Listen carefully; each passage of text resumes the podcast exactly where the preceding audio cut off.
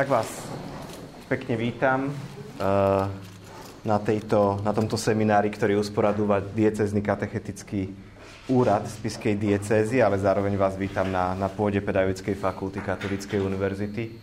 Bol som oslovený uh, uh, otcom, otcom Viktorom, aby som vám pripravil niekoľko takých možno úvodných poznámok, takých, takých úvodných komentárov ku knihám, ktoré sú predmetom tohto ročnej biblickej olimpiády, a to knihy, kniha Nehemiáša, Ester, Judit a uh, prvá, prvý Petrov list. Uh, prvýkrát vediem takýto seminár, tak je to pre mňa aj možno nielen taká prvá skúška, ale možno aj taká otázka, že akým spôsobom vám pomôcť uh, vojsť do posolstva týchto kníh, tak aby ste dokázali potom toto osvojené posolstvo odovzdať svojim žiakom, aby oni vošli do, do posolstva týchto kníh, aby tieto knihy biblické lepšie poznali a dokázali z nich aj, aj duchovne žiť. Nepochybujem o tom, že sa dokážu skvele pripraviť, čo sa týka vedomostí. Bol som na celoslovenskom kole v, v júni a uh, oni vedeli skutky apoštolov na spameť. Ako to bolo niečo neskutočné. Tie deti, keď sme im uh, prvýkrát sa stalo, aspoň čo mi hovorili kolegovia z komisie, alebo teda z, z poroty, uh, že bolo nerozhodné miesto, prvé miesto.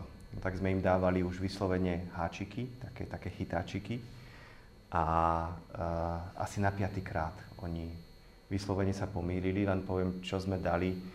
Uh, dali sme im vymenovať uh, všetky národy, ktoré v druhej kapitole skutkov Apoštolov Peter oslovuje v, vo svojej turičnej reči a požiadali sme ich, aby bolo aj poradie presné. Hej. Tak uh, rozdiel medzi prvým a druhým miestom bolo, že sa pomýlili v dvoch národoch, čo sa týka poradia. Hej, tí prví to povedali úplne presne a úplne že na spameť a, a oni sa naozaj že pomýlili tie, tie, tie dve skupiny len čisto poradím. Hej, ako keby mne dali túto otázku, ja sa nechytám. To nemám šancu. Hej, takže to bolo, to, tie detská ako dokážu si zapamätať a dokážu preniknúť uh, do toho posolstva je úplne, úplne skvelé. A pevne dúfam, že uh, nám sa tiež dneska podarí aspoň čiastočne prejsť po jednotlivých knihách. Ja som sa pýtal Daniela, pretože bol predchádzajúci seminár v Kešmarku, kde to pripravoval Ferko Trstenský, že akým spôsobom, aj vás vítam, ďalšia študentka, to tak postupne budem odhaľovať, uh, akým spôsobom Ferko Trstenský pripravil a začal od Ester, ja začnem tiež od Ester. Budeme mať veľmi podobne, že dáme si tieto od 9.30 do 12.30, tento čas v takých dvoch blokoch Najskôr sa budeme venovať dvom dámam, Ester a Judit, a potom by sme sa venovali dvom pánom, Nehemiáš a Peter. Aj z toho dôvodu, že uh, tieto uh, knihy, keď sa na to pozrieme, spája uh, istý taký spoločný rámec alebo spoločné východisko. Ester a Judit sú to naratívne knihy, historické knihy. Môžeme povedať, aj si budeme hovoriť, že oni majú charakter istej, isté, istého historického poučenia Nehemiáš a 1. Petrov list e, zasa majú spoločné, že Nehemiáša my zaraďujeme medzi historické knihy, ale s 1. Petrovým listom je okrem iného charakteristické to, že aj v Nehemiášovi nachádzame listy. Nachádzame isté, isté dekrety, ale to, čo je spoločné, je poprvé to, že vystupujú tam dve mužské postavy, ktoré sú veľmi dôležité pre Boží ľud alebo spoločenstvo Božieho ľudu, veriaceho ľudu v istých krízových situáciách. A druhý prvok, ktorý spájajú práve tieto dve, eh, dve knihy, je to, že nachádzame tam priamo položený dôraz na eh, spoločenstvo, veriace spoločenstvo Božieho ľudu starého zákona alebo Izraela u Nehemiáša. A v prípade prvého Petrovho listu spoločenstvo rodiacej sa k cirkvi, rodiaceho sa kresťanstva a obidve tieto spoločenstva sú e, v situácii istého prerodenia. sa. Hej. My môžeme povedať, že dokonca majú spoločné to, že ide o a, spoločenstva, ktoré hľadajú svoju identitu v ďalších generáciách svojich otcov, ktoré títo spoločenstva zakladali. A oni sa vysporadúvajú s mnohými problémami a s mnohými ťažkosťami.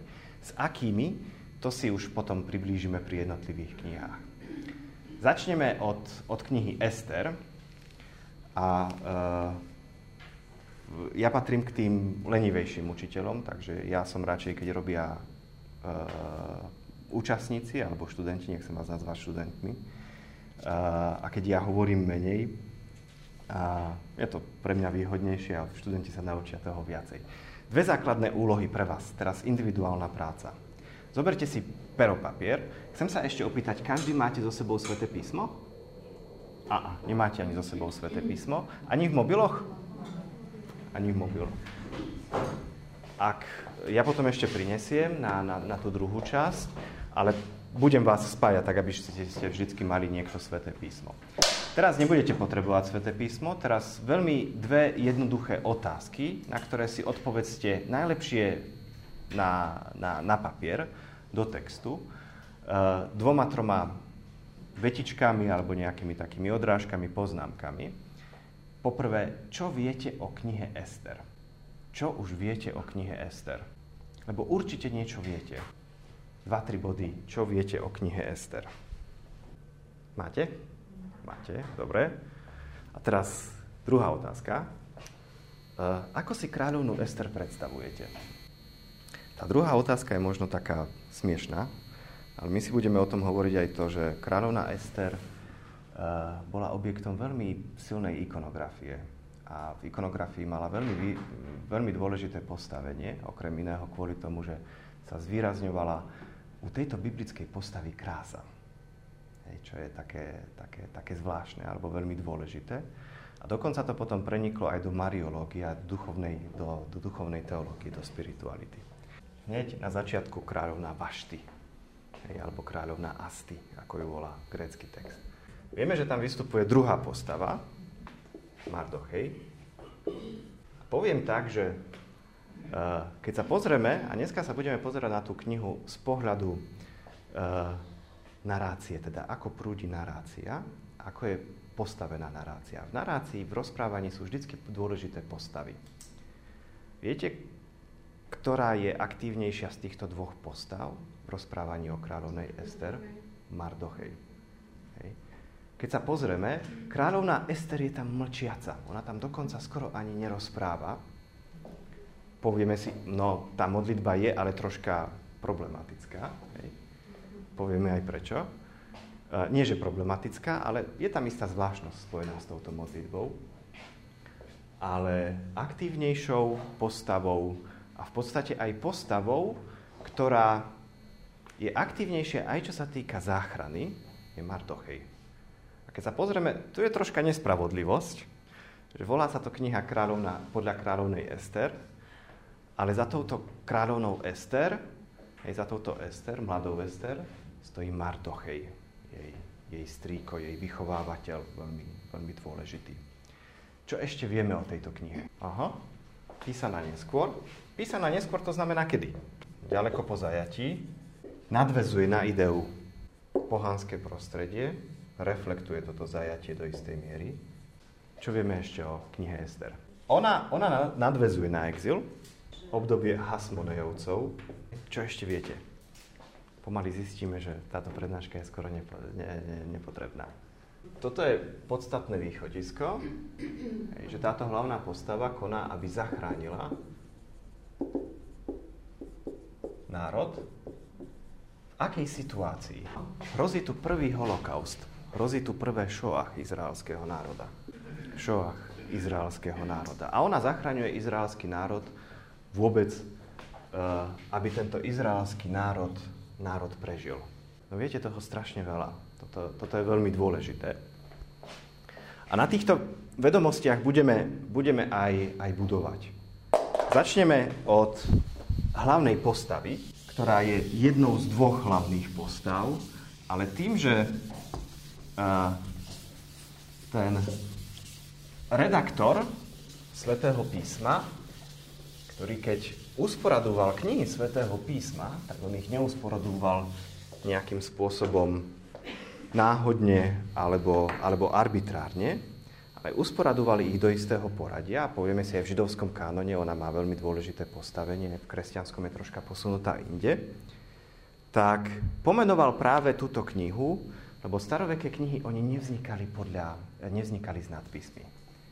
Tieto nadpisy to je jednoducho interpretácia neskorších redaktorov biblických, ktorí, pre ktorých je to do istej miery aj interpretácia.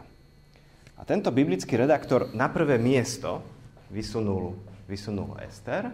Hej, hoci by sme, ako sme spomínali, tou dôležitou postavou je tam, a, je tam Mardochej. Ako ste si predstavovali, neovplyvním vás, ako ste si predstavovali kráľovnú Ester? Prečo? Inteligentnú?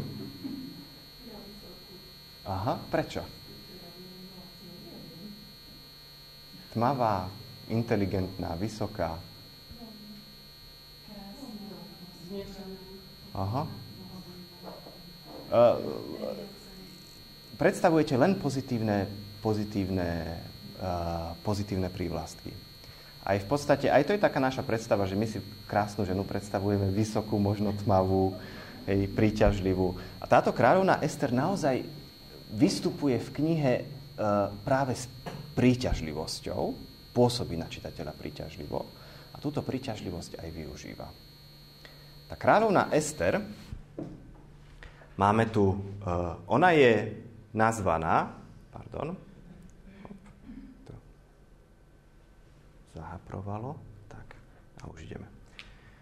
A máme dve pomenovania, ktoré vystupujú. Ester a Hadasa. Hej. Ester ako hebrejské, máme teda tieto dve mená, jedno je hebrejské, druhé je sírske. Obidve tieto mená poukazujú na istú krásu alebo jej príťažlivosť. Hviezda, myrta, teda niečo voňavé, niečo, niečo príťažlivé. Naozaj vystupuje ako hlavná postava starozákonnej knihy. Pričom treba povedať, že e, môžeme si položiť otázku, o ktorej knihe dneska budeme rozprávať. Pretože v prípade knihy Ester máme dve knihy. Nemáme jednu knihu, ale máme dve knihy, ktoré sa od sebou nelíšia ale nejakými dodatkami, ale sú to úplne samostatné spracovania. Prvá kniha tá, tá, môžeme povedať, úplne základ a taký ten prototext, to je hebrejská, hebrejská kráľovná Ester, hebrejská kniha kráľovnej Ester, ktorá je veľmi zaujímavá, pretože je krátka, je veľmi stručná, je veľmi pekne naratívne vystavaná, je tam veľmi pekné ucelené rozprávanie, ničím neprerušované, ale je zaujímavá ešte z jedného dôvodu. Ani raz sa tam nespomína slovo Boh. Ani raz. V hebrejskom texte ani raz nevystupuje slovo Boh a Boh sa tam ako postava ani neobjavuje. Hej. A e, nechcem povedať, že to je kniha bez Boha, ale je zaujímavé, že keď e, boli robené vykopávky v roku, po roku 1948 v Qumran, kde sa nachádzala židovská sekta pravdepodobne esenov, ktorí si veľmi ctili posvetné písma, mali skriptória, kde prepisovali tieto posvetné písma. Našli sa tam všetky knihy staré hebrejského starého zákona, okrem knihy Ester. Okrem knihy Ester. A je otázka, prečo táto kniha Ester sa u Esenov nenachádza.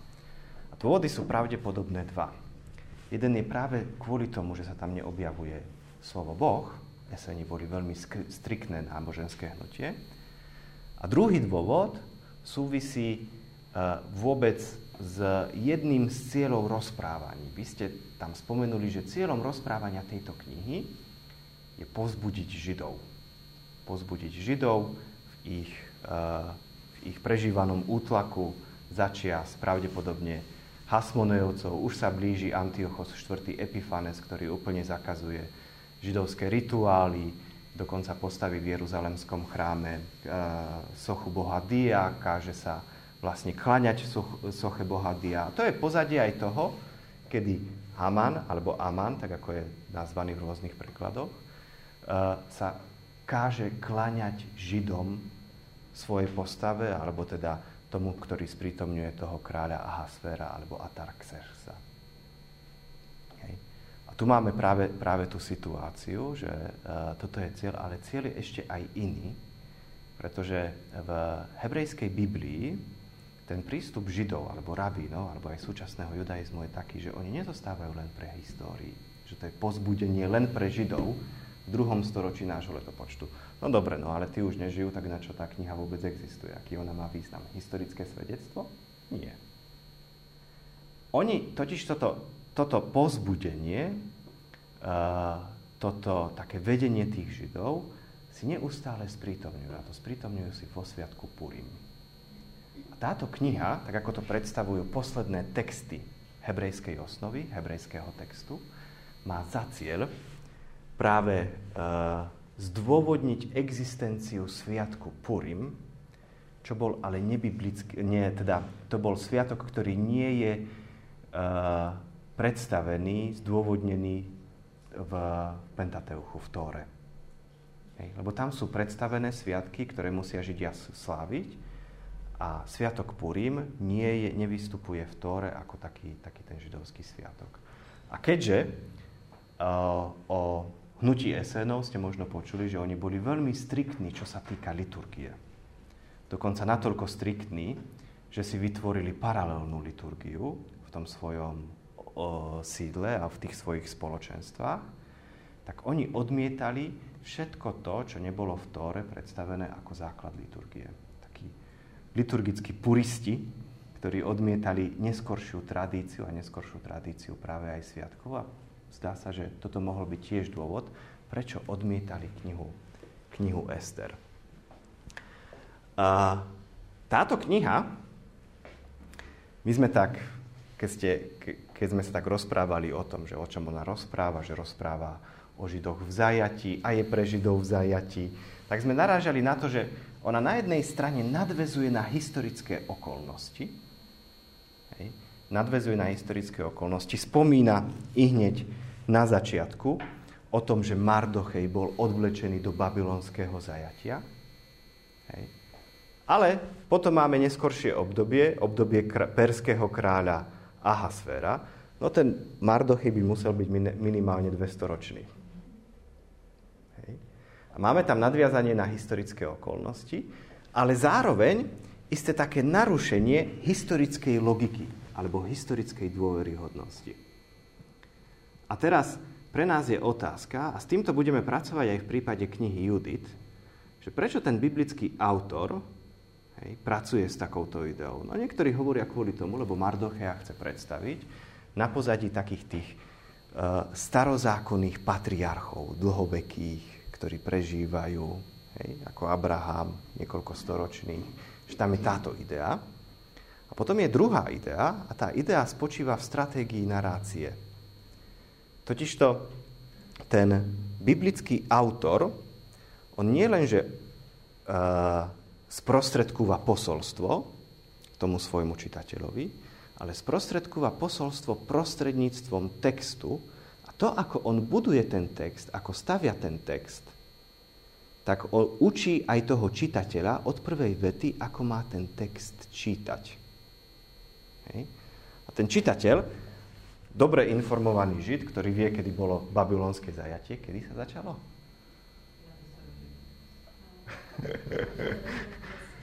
...587 pred Kristom a kráľ Atarxerxes, ktorý sa spomína, mohol by byť Atarxerxes I, čo, čo je rok okolo 480, alebo Atarxerxes II, čo by bol roku 445.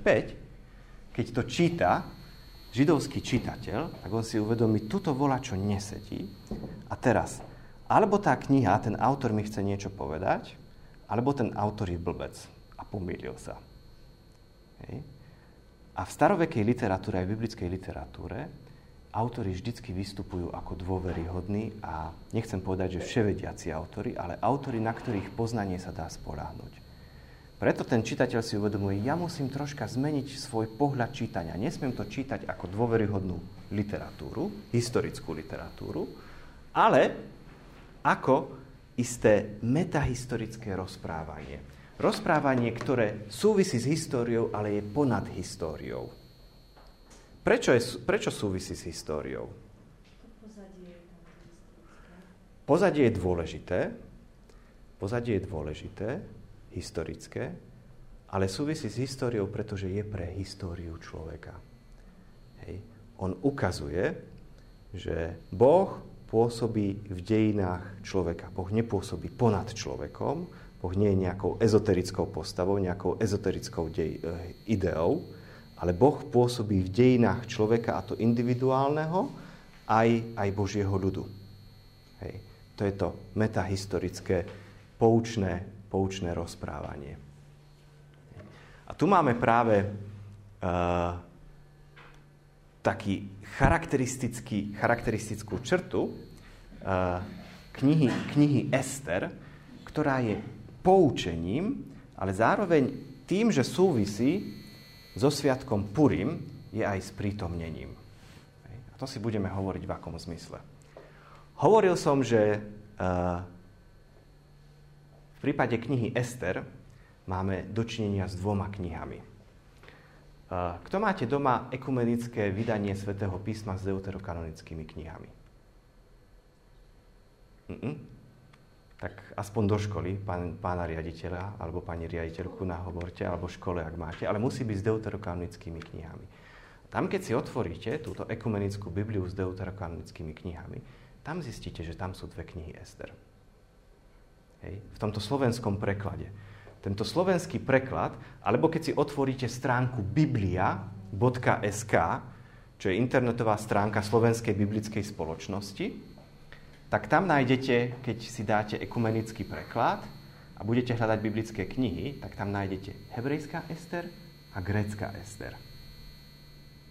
A tam je zaujímavé, že keď si to začnete čítať, tak zistíte, že sú to dve rozdielne knihy. Dve rozdielne knihy. To nie je len kniha s nejakými neskoršími dodatkami, ale to je úplne iná kniha, hebrejská, úplne iná kniha grécka. Tá grécka kniha práve veľmi silno teologizuje hebrejský, hebrejský základ, hebrejský prototext. Už tam máme modlitbu Mardocheja, už tam máme modlitbu Ester, kde sa priamo spomína Boh. Viac sa kráľovná Ester postí, viac vlastne sa, sa modlí, vedie k modlitbe aj iných. Máme tam Mardochejov sen, Sen je vždycky v starom zákone prostriedkom Božieho zjavenia. Hej. Čím viac grécka Biblia nadvezuje na prototypy tých starozákonných biblických postav, akými sú Jakub alebo Jozef, hej, egyptský, uh, Daniel.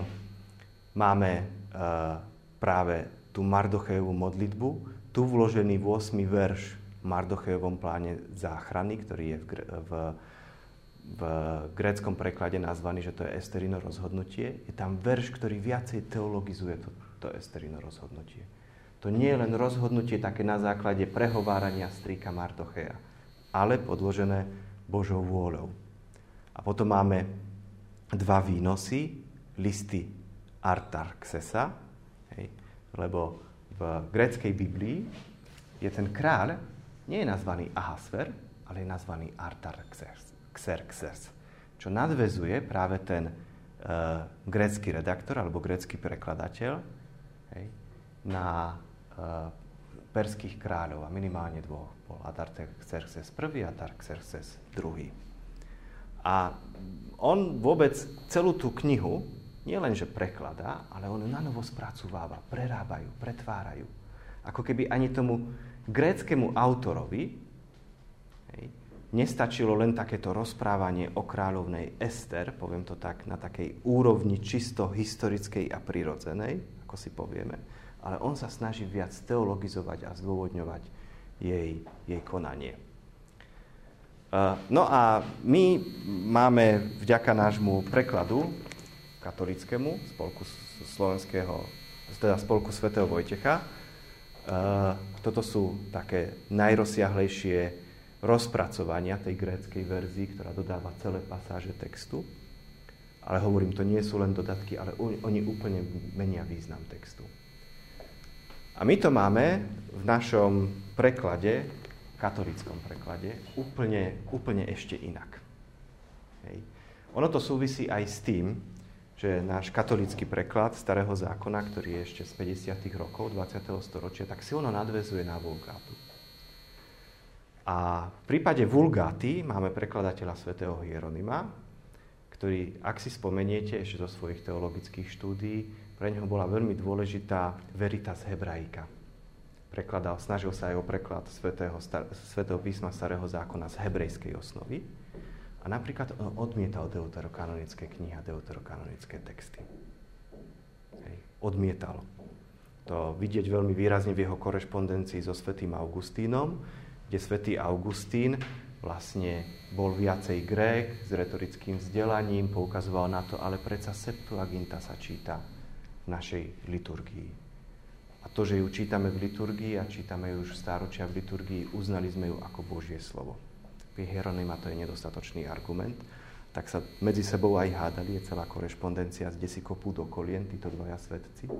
Nadávajú si doslova. Hej, Hieronym troška viacej rustikálnejšie, Augustín je učiteľ retoriky, tak troška sofistikovanejšie, ale je to zaujímavé čítanie. Nemáme preložené do slovenčiny, škoda. Ale uh, tu sa potom stalo to, že my pre nás tak ako nám to aj Tridentský koncil schválil alebo potvrdil, tak vychádzame z, z gréckej Biblie, zo Septuaginty v prípade Starého zákona. A tu vznikol problém, pretože uh, vlastne Hieronym preložil len tú hebrejskú osnovu, že čo s tými ďalšími textami, ktoré sú inšpirované, ktoré sú kanonické z pohľadu katolíckej cirkvi. A jednoducho tie ďalšie preklady, zobrali alebo z predchádzajúcich uh, Hieronymových revízií, kde opravoval, neprekladal, ale opravoval, alebo z Vetus Latina zo star- starších latinských prekladov a jednoducho do, do, do, uh, dolepili k tej hebrejskej osnove. Ale tu sa potom úplne stráca, stráca sa tá logika celého rozprávania. Hej. Pretože keď sa pozrieme, na, na tú hebrejskú Bibliu a tá hebrejská Biblia, ona má veľmi pekne rozpracovanú logiku svojho rozprávania. Má svoj začiatok, kde je zvýraznená moc kráľa Ahasféra a máme rozprávanie o kráľovnej Vašty, ktorá neuposlúchla kráľa a preto kráľ ju odvrhol. A tam sa začína takéto postavenie kráľovnej Ester, mladej židovskej devy, ktorá bola kvôli svojej kráse vlastne privolaná na kráľovský dvor a začala slúžiť ako jedna z manželiek v, kráľovom hareme.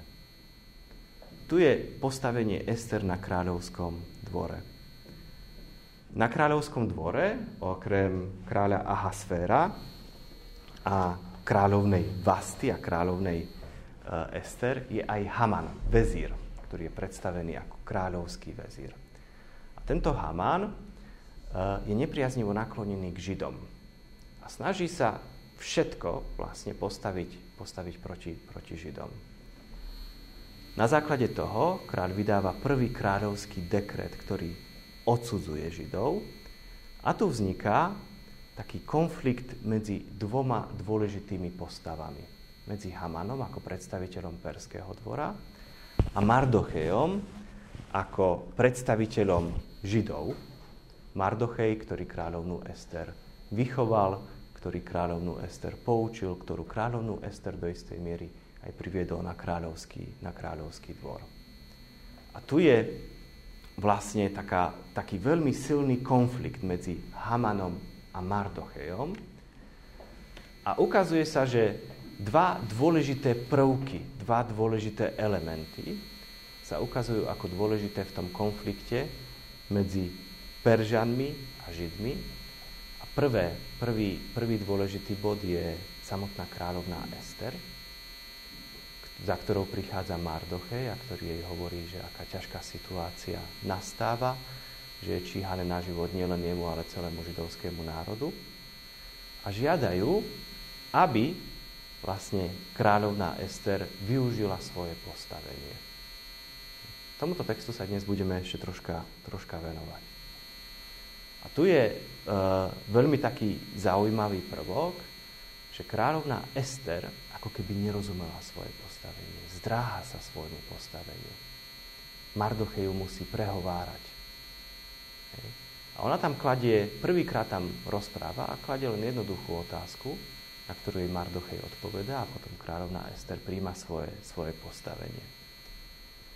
Nastáva také centrálne rozprávanie a to je bod zlomu, Besená noc kráľa, ktorá vyzdvihuje aj druhý prvok tom konflikte medzi Peržanmi a, a Židmi. A tým druhým prvkom je samotná postava Mardocheja.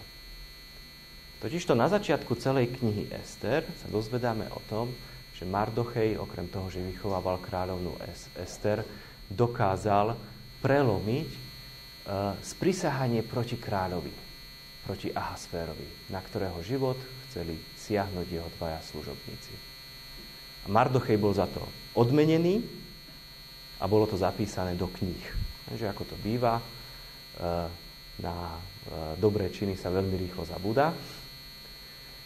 A v situácii, kedy kráľ Ahasfer mal prežíva besenú noc, tak mal len dve východiska hej, v besenej noci. Alebo sa nechať utešiť jednou zo svojich kráľovien, alebo si čítať z kníh. A čítal si z kníh práve z tých, uh, z tých ročníkov, z tých análov a tam sa dozvedá o Mardochejovi. Predtým ale vlastne ho aj kráľovná Ester, ktorá s ním strávila noc a ktorá je tam opísaná ako taká, ktorá využila jednoducho svoje, svoje ženské, uh, ženskú krásu, ženské, ženské vnady, hej, inteligenciu, krásu, vonkajšiu krásu. Ona, keď ide za kráľom, tak čo robí v hebrejskej, v hebrejskej osnove? Krásne sa oblieka, voňavkuje sa, pripravuje sa na noc strávenú s kráľom tu napríklad máme také narušenie v gréckej verzii, ktorá ide troška inde. Nie len tento prvok, že kráľovná sa pripraví, pripraví sa e, ako krásna žena, ale aj sa modlí. A modlí sa predtým aj Martochej. A vlastne tam ako keby sa prenáša do istej miery to konanie nie len z konania prirodzeného kráľovnej Ester a Martocheja, ale na Božie konanie. Boh zasahuje, lebo jeho konanie je vyprosené, vyprosené modlitbou. A okrem toho tam ešte výraznejšie je povedané, že kráľovná Ester predtým, než ide za kráľom, postí sa, e, oblieka sa do vrecoviny, vlastne koná akoby až taký akt pokánia veľmi silný.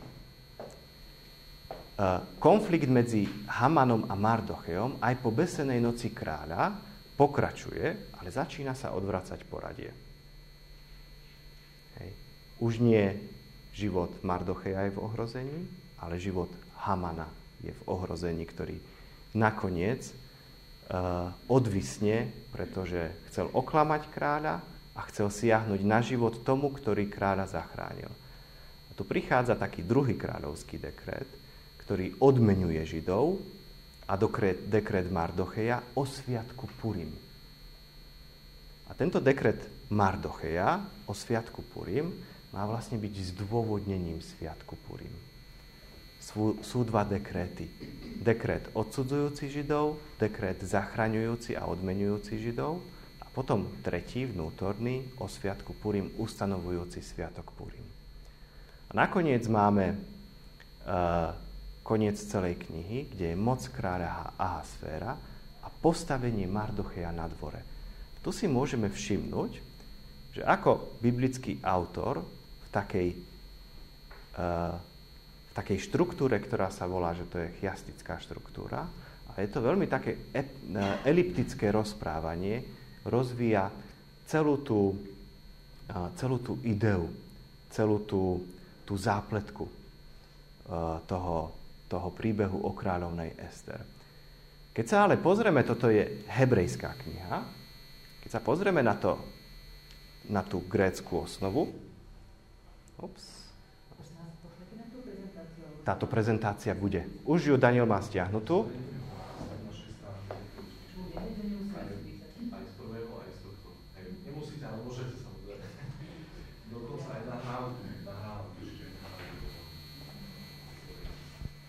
No a tu si môžeme všimnúť, že ten grécky, grécka kniha, ona sa snaží celé toto rozprávanie, ktoré je rozprávaním veľmi jednoduchým. Žijú dve postavy, ktoré sú dvoma postavami jedného národa, ktorý je ohrozený a tie využívajú svoje postavenie, svoju múdrosť, svoje ľudské, eh, ľudské danosti, ľudské predpoklady na to, aby svoj národ zachránili. A keď sa na to z tohto pohľadu pozrieme, tak dobre, to je obyčajné rozprávanie o záchrane nejakého národa, záchrane nejakého spoločenstva. A kde je to biblické poučenie? Kde je to Božie pôsobenie? Kde je to, kde je to pozbudenie Židov? Okay. A tu prichádza práve ten grécky text, grécky preklad, ktorý viac teologizuje, viac vidí Boha za celým tým konaním Mardocheja a za celým konaním kráľovnej Ester viacej motivuje v Božieho pôsobenia. Prvé, máme tu napríklad dva razy odhalenie z prisahania. Hej. Mardochej odhaluje z prisahanie, čím sa zapíše do análov, získa si vlastne to postavenie. A grécka kniha ho zvýrazňuje ešte raz. Na čo? No spája jeho s Mardochejovým snom, kde sa vlastne ukazuje, kde Boh zjavuje, že toto bude jeho úlohou, toto bude jeho poslaním, toto bude jeho misiou. Ako keby Boh zjavuje úlohu Mardocheja v tom Božom, Božom ľude. Máme potom zvýraznené dve modlitby, Mardochejovu a Esterinu modlitbu, ale máme aj dva, dva listy, dva výnosy, ktoré sú, ktoré sú vložené ako nové grecké texty.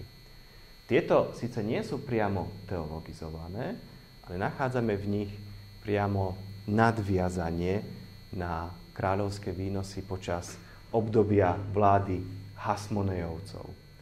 A nakoniec záverečná poznámka prekladateľa, ona hovorí o tom, že toto bol preložený text, kde preklad v staroveku bol chápaný ako interpretácia. A preto niektorí hovoria, že ten grécky preklad to je midraš, ku knihe Ester. To je interpretácia, to už je istý komentár ku knihe, ku knihe Ester, prijatý potom aj, aj prvými kresťanmi. Posolstvo a cieľ. Hej. Povzbudenie, pozbudenie Židov. A my by sme mohli povedať v tej situácii, pozbudenie Židov, že Boh im nedá zahynúť. Že Boh im nedá uh, nedovolí, aby jeho národ vyhynul, aby jeho národ bol, bol zničený. Táto záchrana Izraelitov je pripomínaná každoročne vo sviatku Purim, vo sviatku losov, pretože o osud Židov, ako keby sa hádzali losy. Hej, rozhodoval osud o sviatku Židov. Táto kniha vlastne zvýrazňuje, že aj počas toho najväčšieho prenasledovania Jahve nikdy neopustí ľud. Nikdy nedá zahynúť svojmu ľudu. Hej. Aj počas toho najväčšieho prenasledovania. A prečo je dôležité, že to je spojené so sviatkom Purim? Prečo to nie je len historické svedectvo? Aké majú funkciu sviatky v židovskom národe? Aha, oni sprítomňujú sviatok Paschy, nehovorí o tom, ako Boh vyviedol otcov z Egypta, ale, a to máme na viacerých biblických textov, v ňom si pripomíname, ako nás pán vyviedol všetkých z Egypta. Toto Židia veľmi výrazne hovoria, že to jednoducho, no ako nás v 21. storočí, však ani v Egypte som nebol, niektorí Židia, hej. Ale jednoducho oni to vnímajú, že to je ich záchrana a tie sviatky im sprítomňujú práve tieto, uh, túto Božiu záchranu. A tento sviatok Purim to nie je unavený od čítania Tóry, on je opitý. Pretože ten sviatok Purim je veľmi zaujímavý. To je sviatok radosti. To je sviatok, ktorému predchádza pôst a potom dní pôstu je sviatok radosti. A tá radosť sa pripomína uh, rôznymi takými prvkami. Jeden prvok, to je, že to je sviatok karnevalu. Židia sa vtedy prezliekajú. Hej. Prezliekajú sa veľmi často za postavy z, krá- z, z rozprávania o kráľovnej Ester. Prezliekajú sa za Hamana, za, za Mardocheja, za Ahasféra, za kráľovnú Ester a prežívajú karneval. Hej. Okrem toho pečú také zvláštne koláčiky, ktoré sú nazývané uška Hamana. Haman to bol ten vezír, ktorý siahal na život Židom a preto keďže jeho osud bol taký, že bol zničený, tak treba zničiť všetky uška Hamana počas Sviatku Purim.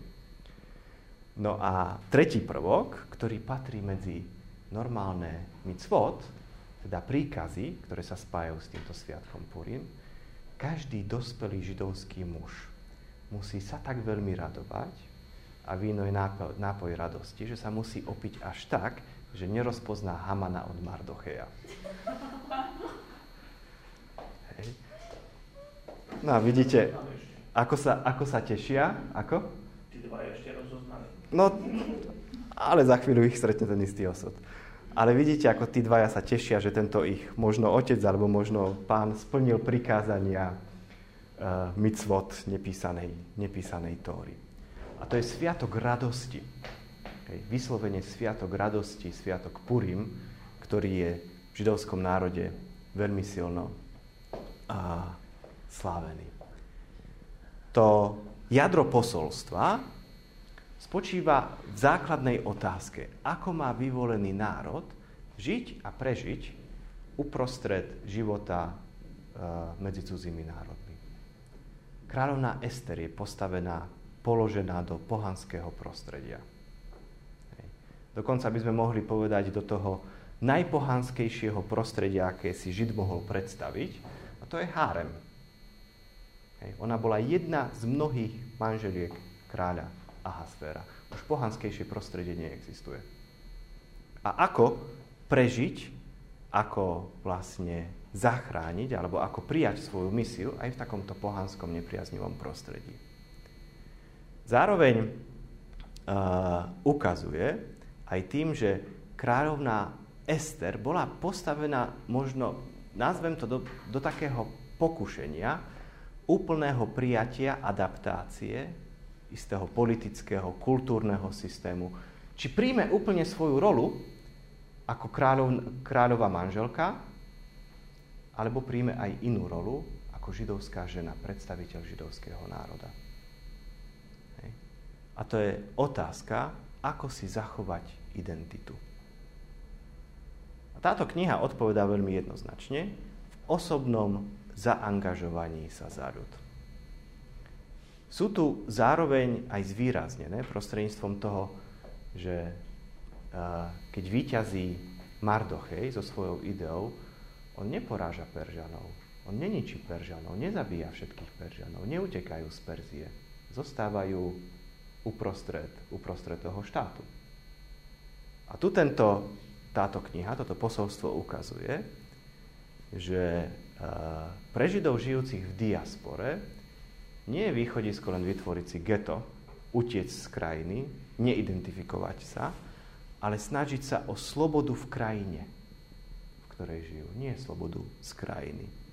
No zároveň aj v absolútnej dôvere v Božiu prozreteľnosť.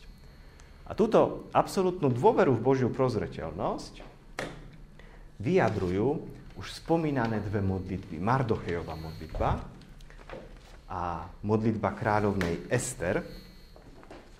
Vašou úlohou bude teraz uh,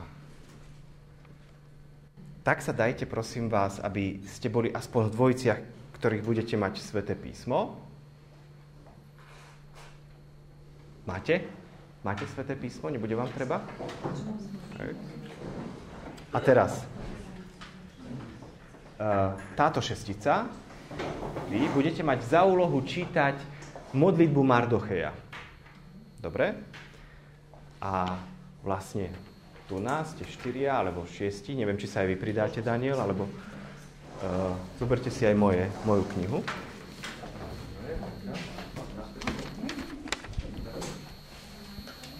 Mardochejová modlitba to je, to sú, to je 13. kapitola, 8. až 18. verš. A modlitba kráľovnej Ester je 14. kapitola, 1. až 19. verš. No z Ester toho budete mať viacej. Môžete pracovať v dvojiciach, pokiaľ potrebujete. Môžete každý pracovať aj sám, ak chcete. V prípade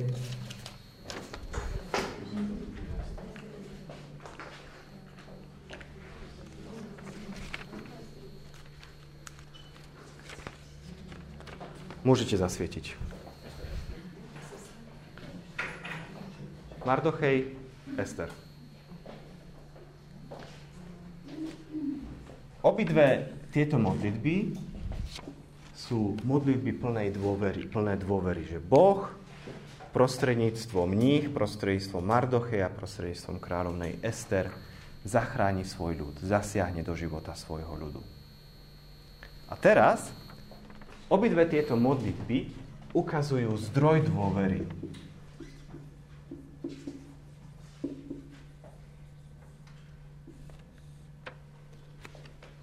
V prípade Mardocheja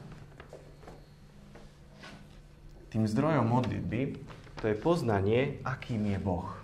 Kto je to Boh? Aký je Boh?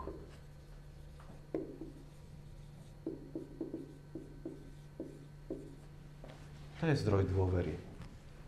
Druhým elementom je nie len to, aký je Boh, ale aj to, situácia, stav, aký je samotný Mardochej. Mardochej vďaka tomu dôveruje, že Boh zasiahne. Kvôli tomu, akým je sa Mardochej. A nakoniec, ten zdroj dôvery je vzťah Boha a Izraela. A vašou úlohou bude bližšie pomenovať, aký je Boh, aký je Mardochej a aký je vzťah Boha a Izraela. A nájsť tieto tri prvky dôvery v modlitbe Mardocheja. V prípade kráľovnej Ester vašou úlohou bude tiež nájsť, z čoho čerpá dôveru kráľovná Ester, alebo vieru, že Boh zasiahne. Poprvé, čerpá z toho, ako poznáva Božie konanie. Hej, to je pre ňu zdrojom dôvery. Nájsť, pomenovať, aké je to Božie konanie. Po druhé, vedomie toho, aký je národ a Ester ako členke, člen tohto národa. Po tretie, presvedčenie, že pán môže pomôcť. Na základe v čom sa prejavuje, alebo čím sa prejavuje, ako pomenúva toto presvedčenie kráľovná Ester. A nakoniec ešte raz to, aká je Ester. Mardochej, Mardochejová dôvera vychádza z poznania toho, aký je Boh. Ako on Boha poníma Mardochej v svojej modlitbe. Všemohúci a ďalej, ako rozvíja to, že je všemohúci? V čom je všemohúci? Aha. A môžeme si všimnúť, že Mardochej sa odvoláva na ideu stvorenia, na teológiu stvorenia. Všemohúci a ten, ktorý je stvoriteľ. Je to veľmi dôležité aj kvôli tomu, pretože uh, my keď sa pozrieme na starozákonnú teológiu stvorenia, koho sa týka Božie pôsobenie ako Boha stvoriteľa? Akého národa? Akej časti ľudí? Nestvoril len Izrael. Aha. A tu, keď máme knihu, ktorá pracuje s ideou života Izraela uprostred pohanského národa, tak ukazuje sa na začiatku v tej Mordechajovej modlitbe veľmi silná taká tá teológia univerzalizmu. Že prečo my sa máme snažiť vôbec žiť uprostred toho pohanského alebo perského národa, rešpektovať ho, byť lojálny. Pretože že náš spája spoločný stvoriteľ. Stvoriteľ, ktorý stvoril rovnako Peržanov, hej, ako aj izraelský národ. U Mordechaja je to veľmi silné.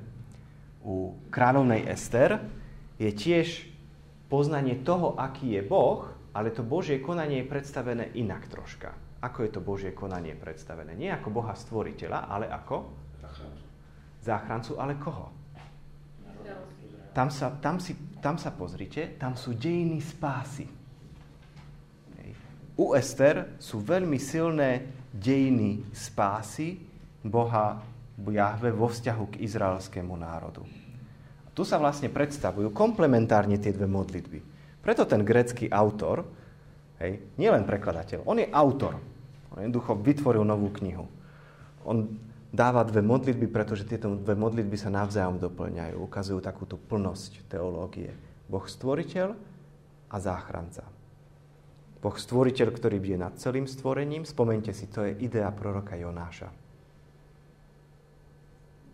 Hej, to je idea proroka Jonáša. Na konci, keď pod tým schnúcim kríkom tam, tam prorok Jonáš narieka a pán Boh mu hovorí, ty nad týmto jedným stvorením ti ho je ľúto, ako mne má byť, nemá byť ľúto iných stvorení, o ktorých chcem, aby som vlastne zachránil, aby prijali pokánie. Táto idea je veľmi, veľmi, veľmi silná, pretože Izraeliti, oni boli v istom aj nechcem to poku- nazvať pokúšanie, ale aj v istých tendenciách vytvoriť sa len, tak getizovať sa od, od iných národov. U Nehemiáša je to veľmi silné. Aký je Mardochej? Bohabojný.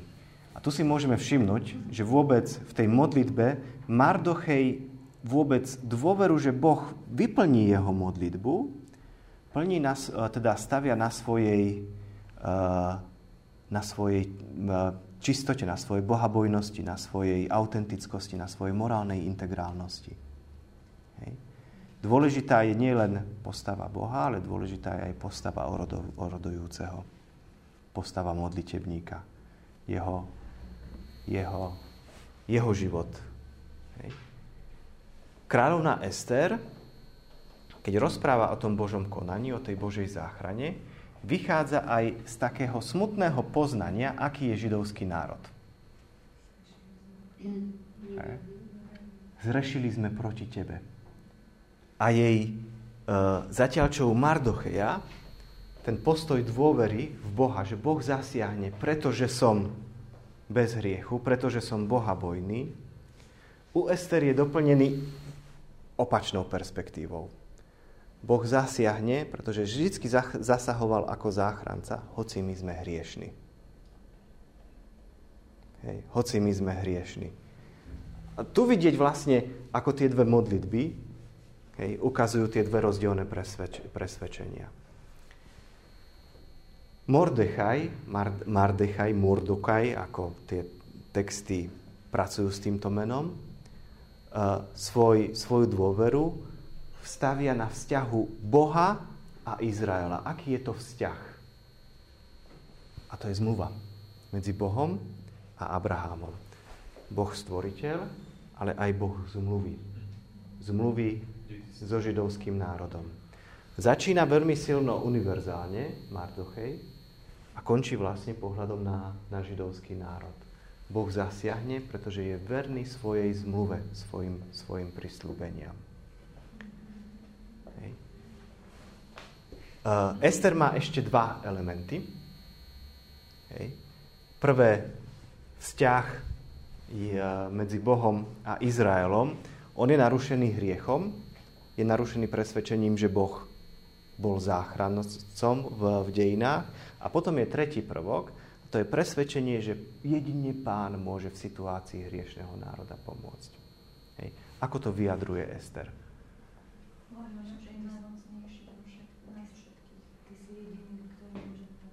Aha. A všimnite si, tam sú používané také prvky. Ty si jediný, ty si najmocnejší. V pohanskom prostredí hej, je to istá polemika. Pohanské prostredie to boli aj iné božstva.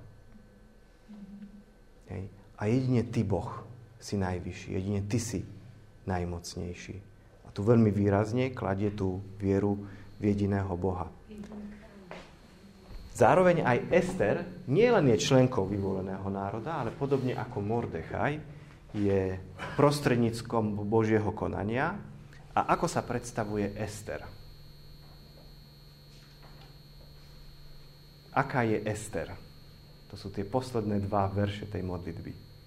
Všimnite si, tam máme tieto uh, slova pri Ester, Esterinej modlitbe. Vieš, že som nejedla pri Amanovom stole, ani s kráľom hodovať nemala som záľubu, ani som nepila z obetného vína. A že tvoja služobnica nepoznala radosť, odkedy ju sem priviedli až doteraz, okrem toho, že sa radujem z teba, pane. Ona predstavuje svoju, svoju čistotu, hej, svoju nepoškvrnenosť do istej miery, veľmi silnú. A zároveň to sú aj odpovede, ak chcú prežiť hej, uprostred toho pohanského prostredia, nesmú úplne s ním splynúť, nesmú sa úplne s ním adaptovať. Hej, musia si zachovať svoju vernosť prikázaniam a svoju vernosť Bohu a svoju nepoškvrnenosť, svoju, svoju, svoju nehriešnosť. Vtedy môžu splniť svoju úlohu uprostred pohanského národa. Rovnako Martochaj, ako aj Ester. Hej. Vidíte tie modlitby, ako oni veľmi silno vlastne teologizujú to konanie, ktoré, e, ktorého motivácia je tej hebrejskej knihe predstavená troška inak. Ona je v inom texte. Tu nemáme modlitby. To je text dialógu medzi Ester a Mardochejom. Hej. Vy, čo máte radi literatúru, alebo filmy, alebo divadlo, tak viete, že dialógy sú vždycky veľmi dôležité, pretože odzrkadľujú alebo otvárajú vnútornú motiváciu postav. Tam sa tie postavy najviac môžu, môžu prejaviť, prejavia, čo vlastne myslia, aká je motivácia ich konania. A zároveň veľmi často tie e, dialógy sú hýbateľom ďalšieho deja. A tu je veľmi silný dialog medzi Ester a Mardochej, Mardochejom. A teraz Dalo by sa s touto kapitolou pracovať, a to je pre vás domáca úloha, možno aj inšpirácia na biblický krúžok alebo na vyučovanie náboženskej výchovy. Uh, odpovedať na, na štyri otázky a dop- doplniť posledné dve otázky, alebo poslednú jednu otázku, už akokoľvek tu naformulujete. Prvé, vždycky v rozprávaniach to, čo je kľúčové a to, čo je za motiváciou konania daných postav, to sú ich hodnoty. A prvé dve otázky z toho dialógu medzi Mardochejom a Ester, aké hodnoty vyznáva Mardochej? Aké hodnoty sú pre neho najdôležitejšie? To je prvá otázka. Druhá otázka, aké hodnoty vyznáva Ester?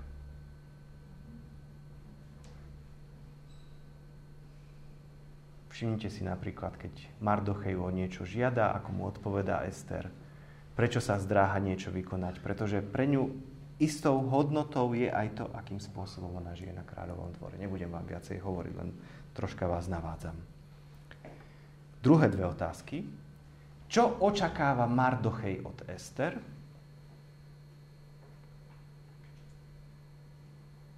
Čo očakáva Ester od Mardocheja?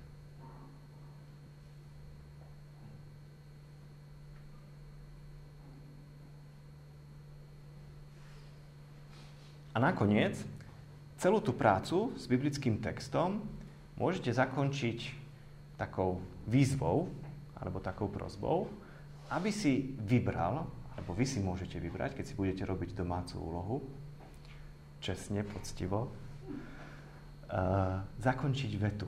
Môžete si vybrať jednu z týchto dvoch vied, alebo na obidve vety. Môj Mardochej cíti. A, dve, a tri bodky. A doplniť. Moja Ester cíti. A doplniť tú vetu po troch bodkách. Tie prvé štyri otázky vám pomôžu troška zamyslieť sa nad tým vnútorným svetom tých postav, vnútornou motiváciou.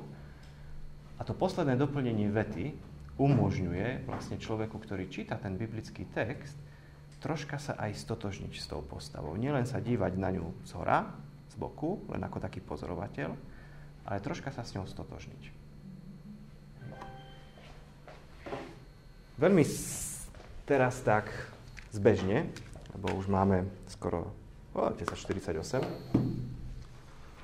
A čo môžeme poznať o kráľovnej Ester na základe textu?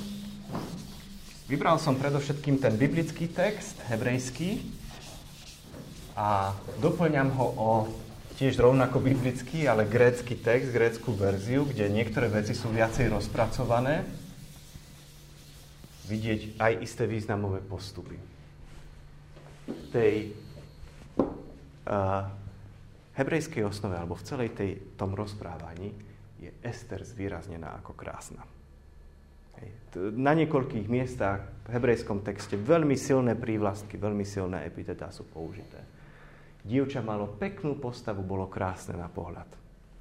Ester sa páčila všetkým, čo na ňu pozreli. Získala si kráľovú priazeň. Hej. Kráľ si zamiloval Ester ešte viac ako ženy, všetky ženy a získala si viac priazne ako všetky panny. A grécky text keď kráľovná Ester ide ku kráľovi, tak píše, obliekla sa do svojej kráľovskej nádhery. Bola skvosne odetá, prekvitala oslninovou krásou, tvár jej žiarila ako tvár zalúbenej. A treba povedať, že práve takéto predstavenie kráľovnej Ester, ono veľmi pekne korešponduje s celým tým rozprávaním v tej, v tej hebrejskej osnove, v tom hebrejskom rozprávaní. A keď budete pracovať na biblickú olimpiádu, napríklad aj so staršími žiakmi, neviem, s 8 s 9 tak nebojte sa, hoci ja viem, že v, v tých uh, osnovách olimpiády je napísané, že sa vychádza z katolického prekladu. Ale nebojte sa im dať prečítať čisto len ten hebrejský, hebrejské rozprávanie z tej, z tej ekumenickej Biblie. Hej. Vtedy oni jednoducho viacej preniknú, pretože tá hebrejská Biblia, ona je veľmi dynamická, alebo tá hebrejská Ester, veľmi dynamická a veľmi pekne sa to rozprávanie tak rozvíja. Tie mnohé prepracovania, dodatky, listy, modlitby v prípade gréckej Ester akoby troška to rozprávania spomalujú. Ale zasa, ak chcete pomôcť pochopiť, akú funkciu majú tie texty, ktoré v našom katolickom vydaní sú len také dodatky, odtrhnuté od kontextu. Hej. Lebo z ničoho nič na konci rozprávania, kedy už vec sa skončila, židovský národ je zachránený, zrazu sa tam objavuje modlitba o záchranu. Hej. Človek, keď si to číta vlastne ako dodatky, tak nepochopí ich funkciu, nepochopí ich vlastne postavenie v rozprávaní. Eh, preto môžete znova dať prečítať samostatne ako, ako tú grécku, grécku Ester z, z, z, z ekumenickej Biblie. Keď som na začiatku spomenul, že toto malo veľmi dôležité aj postavenie v mariológii, tak približne v 3. až v 6. storočí v, v ranom kresťanstve sa veľký dôraz kládol na askézu. Aj troška istej polemike alebo v istej, v istej apológii kresťanstva voči rímsko-helenistickej kultúre, ktorá až e, zvýrazňovala kult tela. A vtedy jednoducho v tom stredoveku tá žena mala byť pokorná, nemala sa obliekať krásne, naopak mala byť veľmi taká až, až utiahnutá. Neprejavovanie krásy sa považovalo za čnosť. A duchovní spisovatelia vtedy píšu, že krása a prejavovanie a vyzdvihovanie telesnej krásy, ktoré inak môže priviesť k hriešnosti, sa e, toleruje len u dvoch žien. U Ester a u Pane Márii. Hej, z toho máme tú pesničku Celá krásna si Mária. Hej, to je presne z tejto, z, tejto, z tejto spirituality. Ale u kráľovnej Ester práve tá krása bola veľmi, veľmi výrazná. To nebolo všetko, čo ju, čo ju charakterizovalo. Kráľovná Ester je predstavená ako poslušná. Ester sa správala podľa príkazu Mordechajovho. Ester nepovedala nič o svojom národe, o svojom pôvode, pretože Mordecha jej prikázal, aby o tom nehovorila. A grécky text v tejto druhej kapitole troška to viac rozvíja a teologizuje. Ester neprezradila, čo, jej kraj, čo je jej krajina. Takto jej totiž poradil Mardochej. Okrem toho jej prikázal, aby sa bála Boha a plnila jeho prikázania. A tú poslušnosť presúva aj na poslušnosť voči Bohu, nielen voči, voči Mardochejovi. A Ester svoje správanie nezmenila. A toto je návod, ako žiť v novom prostredí, ktoré človeka vytrhne z pôvodného prostredia. Svoje správanie voči Bohu a voči vlastne svojim predkom nezmeniť. Je zaujímavé, že tá 4. kapitola 10. až 16. verš, to je ten dialog Mardochia s Ester. Tam Ester protirečí Mardochejovi takým zvláštnym spôsobom, ak môžem.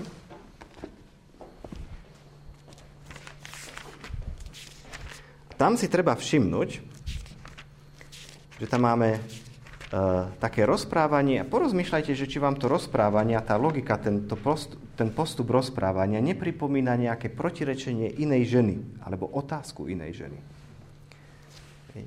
To je 10. a 16. verš. A Áno. Toto je ale to katolické vydanie, ja som to z toho... A, mm, a toto je... Nemám tu ekumenické vydanie, ale v tom ekumenickom vydaní, lebo to v hebrejskej osnove je veľmi silné, kráľovná Ester hovorí, Všetci kráľovi sluhovia, všetky krajiny, ktoré sú podriadené jeho vláde, vedia, že ktorýkoľvek muž alebo žena, ak nie sú vopred pozvaní a vošli by do vnútornej kráľovnej siene, majú byť i hneď bez meškania postavení, ak kráľ na znak milosti neprikloní k ním svoj zlatý prúd, aby mohol ostať človek nažive. Ako teda môžem predstúpiť pred kráľa ja, ktorú 30 e dní už nezavolal k sebe? Keď Mardochej počul, opäť odkázal Ester – nenazdávaj sa, že ty si zo všetkých Židov zachrániš život, pretože si v kráľovom dome. Keby si teraz mlčala, Židia dôjdu iným spôsobom v záchrane, ale ty a rod tvojho otca zahynie. A kto vie, či si neprišla práve preto ku kráľovej hodnosti, aby si bola na porúdzi na tento čas. A tu je vlastne taká diskusia medzi, medzi Mardochejom a Ester, a Ester na túto námietku hovorí, choď a zhromaždi všetkých mužov, ktorí nájdeš v súzach. Modlite sa za mňa. Hej. Čo vám to pripomína? Hej, ako sa to stane? Ona protirečí, že ako to vôbec môžem takto vykonávať, veď to je proti ľudskej logike. Hej, to hovorí Ester a hovorí aj Mária. To, to rozprávania, práve niektorí cirkevní otcovia poukazujú na to, že Mária pristupuje v poslušnosti rovnako ako kráľovná Ester. Snaží sa pochopiť, o čo ide. Hej. Ester odvážna. Pôjdem ku kráľovi, hoci to nie je v súlade, zahyn- uh, v súlade so zákonom. Ak mám zahynúť, zahyniem. V gréckom texte je zvýraznený strach Ester ešte výraznejšie. Tvár jej žiarila ako tvár zalúbenej, ale jej srdce sa zvieralo strachom. Pohľad na kráľa naháňal veľký strach. Kráľovná sa poklonila až po zem, červeň z jej tváre zmizla, chytali ju dloby. V tomto je kráľovná Ester odvážna, odvážna vo svojom poslaní, vo svojej, vo svojej misii. Ester, orodojúca za svoj ľud, nech mi je darovaný život na moje želanie, život môjho národa na moju žiadosť. Boli sme predaní, ja i môj národ. Toto hovorí kráľovi. Neskôr prihovárala sa pred kráľom, padla mu k nohám, plakala, prosila o zľutovanie, aby odvrátil pohromu, ktorú prichystal Haman. Ako sa môžem dívať na skazu, ktorá má doľahnuť na môj ľud? Ako by som sa mohla dívať na skazu môjho ľudu? Ak je kráľovi priateľné, nech je zajtra dovolené Židom v súzach aby konali podľa svojho zákona platného dnes. 10 Hamanových synov nech obesia na šibenici. Kráľovná Ester obet, oroduje za svoj ľud. Hej. Ester, nakoniec príjmajúca svoje miesto v Božom pláne. A to je práve v reakcii na to, čo jej predstavol Mardochej. Nemyslí si, že svojim životom vyviazneš v kráľovskom paláci jediná. Záchrana príde Židom od nikateľ, od, od inakiaľ. Je zaujímavé, že hebrejský text nehovorí Boh zachráni Židov tak či tak. Ale záchrana príde Židom od inakiaľ. Ty, tvoja rodina, zahyniete. Ten hebrejský text je veľmi diskrétny v rozprávaní o Bohu. Zároveň tým, že je veľmi diskrétny, on ukazuje, že to Božie konanie môže prísť aj takým diskrétnym spôsobom. Kto vie, či si nedosáhla kráľovskú hodnosť práve pre chvíľu, ako je táto. To je kráľovná Ester. Keď sa pozrieme tieto dve charakterizácie Nabuchodonozora v tých prvých štyroch veršoch a Judit, 8. kapitola 1. až 8. verš, to sú úplne kontrastné svety.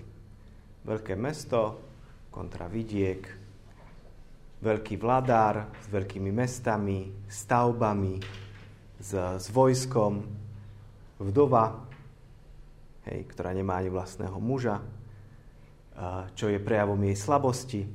U neho je sila, hej, ktorá sa realizuje práve alebo predstavuje, prezentuje prostredstvom jeho mesta, jeho vojska. Keď sa pozrieme, spomínajú sa Asýrska ríša, spomína sa Ninive, čo sú symboly hriešnosti. Naproti tomu ona kajúcna, bohabojná. Hej. Jej slabosť tým, že je vdova, ona stále zostáva vdovou a ako keby sa zasvetila len Bohu. Nemôžeme hovoriť o stave zasvetenia, to je jasné. Ale ten prvok, že ona zostáva vdovou a zostáva vdovou do konca svojho, svojho života, to je u tejto, u tejto Judit veľmi silné. A práve tieto dve postavy sú práve tými, tými reprezentantmi dvoch kontrastných svetov my keď si zoberieme, teraz tu nemáme mapu, ale Asýria v tom 8. storočí pred Kristom to bola veľkoríša, to bola obrovská ríša. Hej, spomína sa tu Asýria, nehovorím, že sa tu spomína v 8. storočie, spomína sa Asýria. Asýria to bola obrovská ríša, ktorú by sme mohli prirovnať rozlohou, neviem, k Sovietskému zväzu v časoch jeho rozkvitu. Hej, a naproti tomu veľmi také opustené uh, mestečko niekde v pokoji. Poďme teraz k samotnej knihe Judit po predstavení týchto dvoch kontrastných svetov, ktoré sa dostávajú do, do konfliktu. Ten silný, pohanský, bezbožný svet ohrozuje svet Judity. o ktorej hovorí kniha, alebo ktorá, e, ktorá vlastne Judita dáva e, pomenovanie tejto, tejto knihe. Je zaujímavé, že je to deuterokanonická kniha. Na rozdiel od Ester, ktorá je kniha kanonická, hoci má aj svoju podobu e, deuterokanonických statí. Táto je celá deuterokanonická kniha, ktorá vznikla v gréckom jazyku.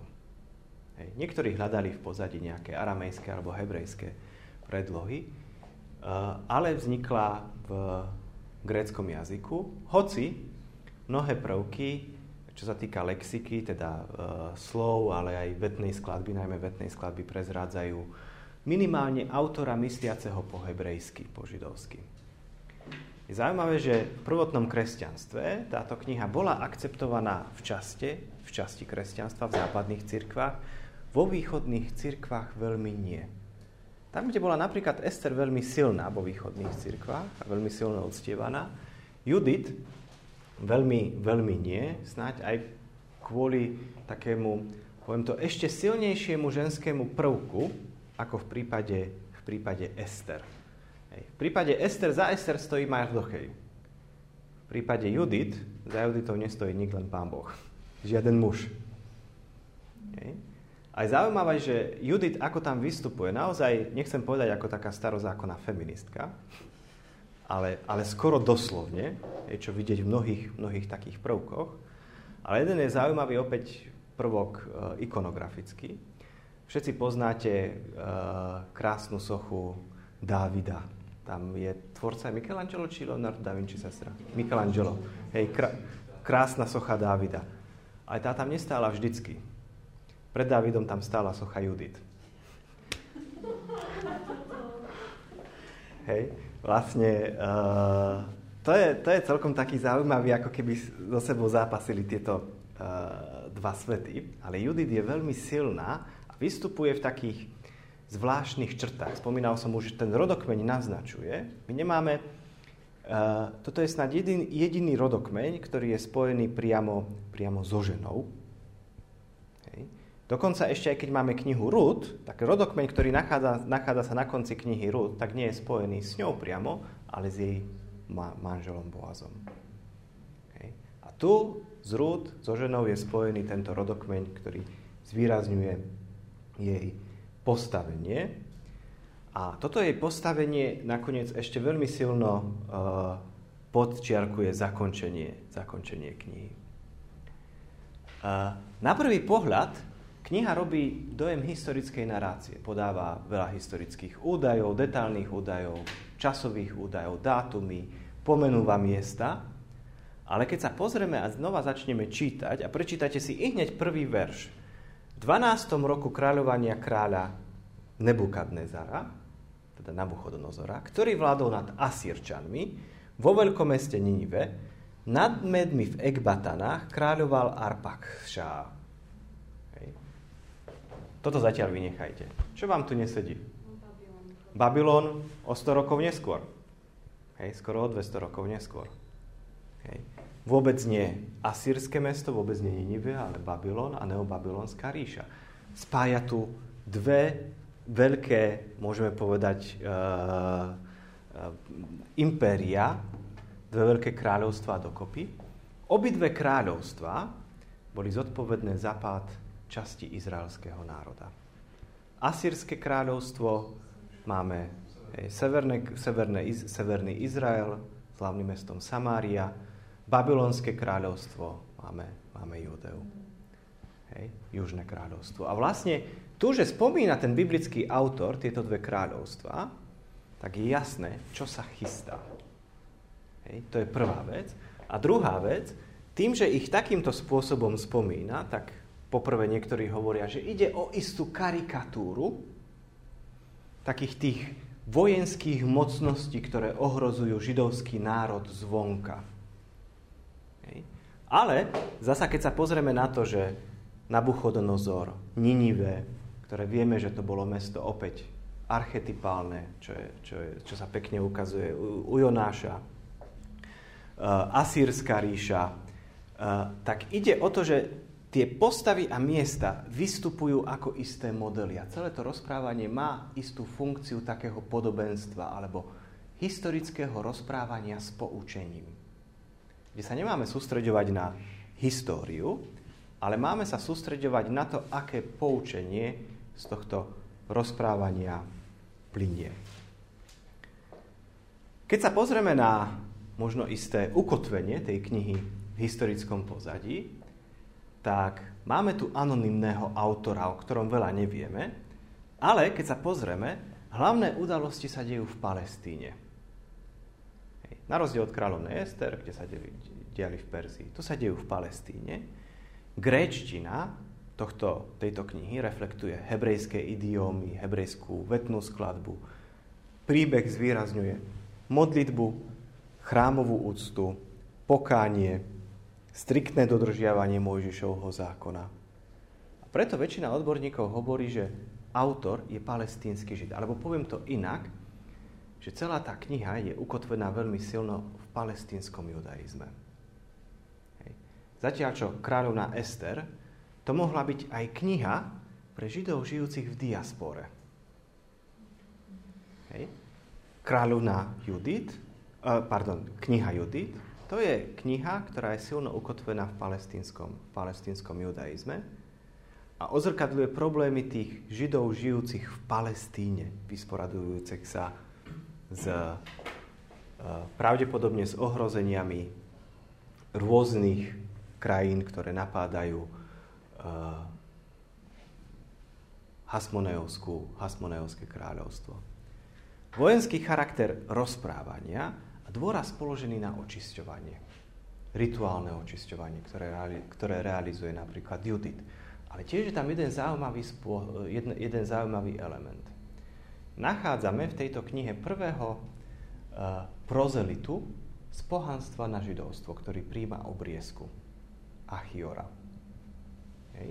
A to je práve aj obdobie, kedy napríklad Jan Hirkán nútil časť nežidovských národov v tom palestínskom prostredí prijať násilne judaizmus. A je otázka, či vôbec môžu prijať títo pohania judaizmus a môžu prijať obriezku. Hej. Tá kniha Judy dokazuje, že môžu, ale dobrovoľne. Hej. Zároveň archeologické vykopávky z tohto obdobia potvrdzujú veľkú prítomnosť a vznik mikvet, rituálnych uh, kúpeľov, rituálnych bazénov, doslova také. A zároveň v tomto období sa formuje aj židovská skupina Esenov, o ktorej som spomínal. A v tom Qumran sa nenašli len skriptória, kde sa prepisovali knihy, ale našli sa aj tie mikve. Minimálne tri. Sú také archeologické svedectvá, že tam, tam sa našli. A oni potvrdzujú práve, že v tomto období bol veľký dôraz v judaizme na element očisťovania. Akú má úlohu to rituálne očisťovanie, rituálna očista uh, pre židovský ľud a čo môže vlastne prinášať. Ona bola prejavom pobožného života. Mohli by sme povedať, ona to bola súčasť, nechcem povedať, že liturgického modlitebného života, ale jednoducho súčasť toho náboženského života. Tu sa veľmi silno, silno zvýrazňuje. Táto kniha je skomponovaná na veľmi vysokej literárnej úrovni. Tak ako som predstavil tie dva kontrastné obrazy, Nabuchodonozora a Judit, aj táto kniha sa doslova rozdeľuje na dve časti, ktoré sú v sebe vyvážené. Jedna rozpráva o Nabuchodonozorovom vojsku a Holofernesovi, prvých 7 kapitol. A od 8. kapitole sa rozpráva a upriamuje pozornosť na Judit. Hej, veľmi, veľmi výrazne. Na začiatku máme prolog, kde máme predstavenie Nabuchodonozora. To predstavenie Nabuchodonozora je, je predstavené v kontexte tých dvoch ríš. Nabuchodonozor ako predstaviteľ Babylonskej ríše, Asýrska ríša, teda je jasné, čo nás čaká. Hej, zánik. Ďalej, Nabuchodonozor poveruje Holofernesa, aby potrestal neposlušné vazalské národy. To môže byť situácia, kedy Židia sa začínajú spierať voči Seleukovcom ako ich vazalský národ, alebo niektorí hovoria, lebo my nemáme presne ukotvené, takže táto kniha sa viaže na toto historické obdobie, že by to sme mali tak priamo v texte, tak ako to máme v Pavlových listoch. Tam to máme jednoducho. Je to napísané Korintianom, vieme v akej situácii. Pavol to aj sám v liste potvrdzuje a tam nemáme čo, čo, čo diskutovať. Niektorí hovoria, že to je začiatok vlastne, kedy Pompejus napadol vlastne uh, Izrael a máme začiatok rímskej okupácie. Hej. Uh, možno Niektorí autory hovoria, že práve tá Judit pracuje s, istý, s istou ideou Babylonu, ktorá sa spája s Rímom, čo máme neskôr veľmi si výrazne symboliku kresťanskú v prvom Petrovom liste, kde je spomínaný Babylon ako spojený práve symbol mesta, mesta Rím. Máme Holofernesa, ktorý útočí na západné národy, a vysporadúva sa s neposlušnosťou západných národov. A to máme od 2. kapitoly 14. verša až po 7. kapitolu 32. verš. A máme potom druhý obraz, kde Boh výťazí prostredníctvom Judity nad Asýriou. Od 8. po 16. kapitolu. A teraz sa pozrite, ako tie dve časti sú majstrovsky usporiadané. Opäť v paralelných a v takých chiastických uh, obrazoch. Máme najskôr v, tej, v tom prvom obraze vojenskú výpravu proti neposlušným národom, ktoré sa vzdávajú. Máme povedané, že Izrael to počuje a zmocnila sa ho veľká hrôza. Veľkňaz Joachim sa pripravuje na vojnu. To je reakcia práve na to ohrozenie z pohľadu, ktoré prináša tá e, vojska, ktoré prinášajú vojska Holofernesa. Holofernes sa rozpráva s Achiorom, ktorý nechce napadnúť židovský národ a vydáva ho Izraelitom. Achior je prijatý v Betúlii, príjma obliesku, obracia sa a rozpráva sa s ľudom Izraela. Máme tu dva vlastne také, také kontrastné dialógy. Holofernes sa pripravuje na vojnu, tu sa Izrael pripravoval na vojnu, tu sa už Holofernes ako vojak pripravuje na vojnu, tu sú paralelné obrazy. Izrael to vidí a zmocnila sa ho veľká hrôza. Je zaujímavé, že biblický autor pracuje s dvoma zmyslami. Vidí a počuje. Hej, na zmenu. Nakoniec máme, začína sa vojna proti Betúlii, tak ako máme na začiatku vojna proti neposlušným národom. Betúlia, čo je vlastne taký zvláštny, zvláštne mestečko neexistujúce v Júdsku. Totižto ono naráža na Betel svojim pomenovaním, ale zároveň hrá sa s hebrejským slovom Betulá, čo znamená panna. Čím zvýrazňuje, že kto tam bude rozhodujúci v celom tom rozprávaní. Žena, ženský prvok. Tu máme vojnu proti Betúli a tu Izrael sa chce vzdať. Ľud sa chce vzdať. A v tej situácii, kedy ľud, Izrael sa chce vzdať, prichádza na, na scénu Judit. Je predstavená tak, ako sme si to prečítali. A Judita následne plánuje zachrániť, zachrániť Izrael. Máme celú takú veľkú scénu, kde je predstavená, predstavený ten plán záchrany z pohľadu Judit a jej motivácie. Neskôr Judita spolu so svojimi slúžkami opúšťajú Betúliu a Judita, ktorá je predstavená, ako sme to videli, okrem toho, že je vdova, skromná, kajúcna, je aj krásna. A toto zvýrazňuje ten biblický text, podobne ako v prípade, v prípade knihy, knihy Ester. Judita prichádza k Holofernesovi, ale už koná inak ako kráľovná Ester. Ona ho nepresvieča, ona ho rovno zabije. Hej. Otne mu hlavu. Otne hlavu.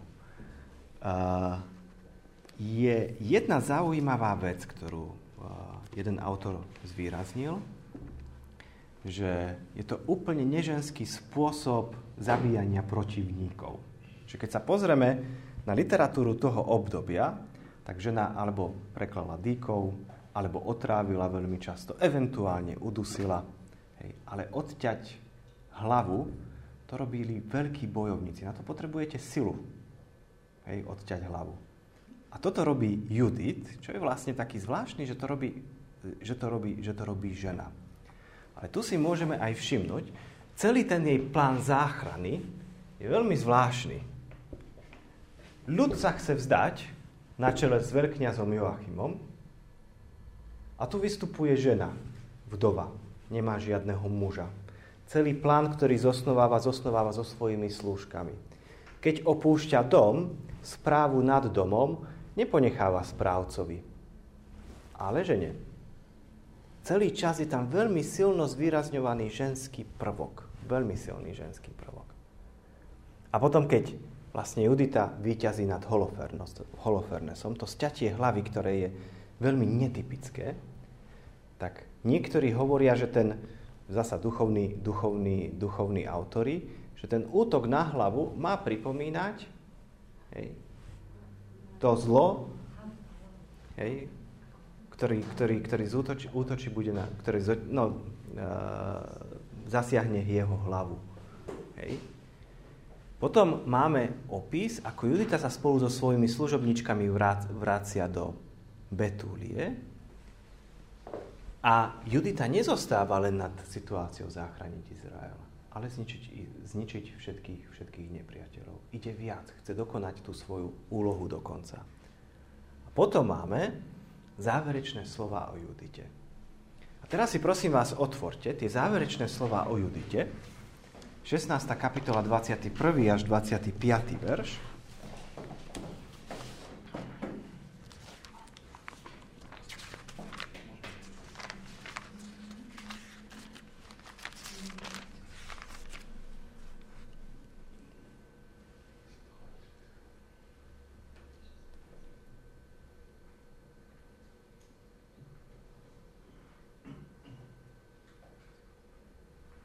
Ako je predstavená Judita na konci tejto knihy? No, úplne nie, lebo sa nevydala. Keby sa vydala a žili by šťastne až do konca, tak to by bola rozprávka. Ale bola slávna. Koho vám to pripomína takáto charakterizácia? A Máriu ešte celkom nie, ešte zostaňme na úrovni starého zákona. Dožila sa vysokého veku, 105 rokov.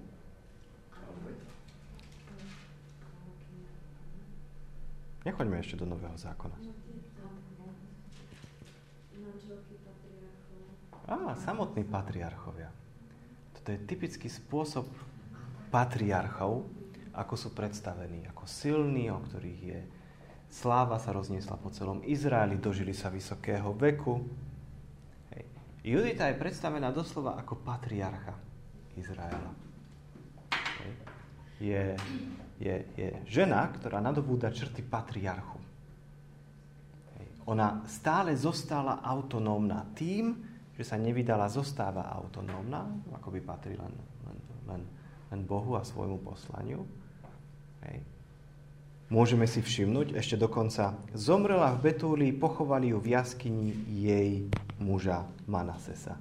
Vôbec, keď sa pozrete, kde nachádzame rozprávania o pochovaniach. Maximálne o Abrahamovej žene, hej, o Sáre, ale potom o patriarchoch. Kde je ktorý patriarcha pochovaný?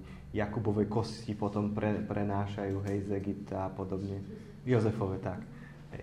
A máte, to je veľmi silne zvýraznené, zvýraznený element Judity ako patriarchu a Jakubove. Hej. Judity ako patriarchu. Hej. Je taká žena výnimočná, ale tie prvky pre, uh, jej, jej, jeho, jej predstavenia sú prvky predstavenia muža, muža patriarchu v Izraeli. Veľmi stručne, aby sme stihli ešte posledné dve knihy, Uh, ja neviem, aký bol celkom zámer autora. Prečo zvýrazňuje Judit ako ženu veľmi výrazne.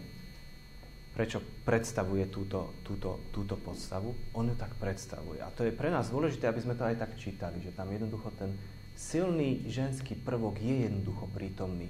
A my ho nemôžeme len tak povedať. Ako Debora.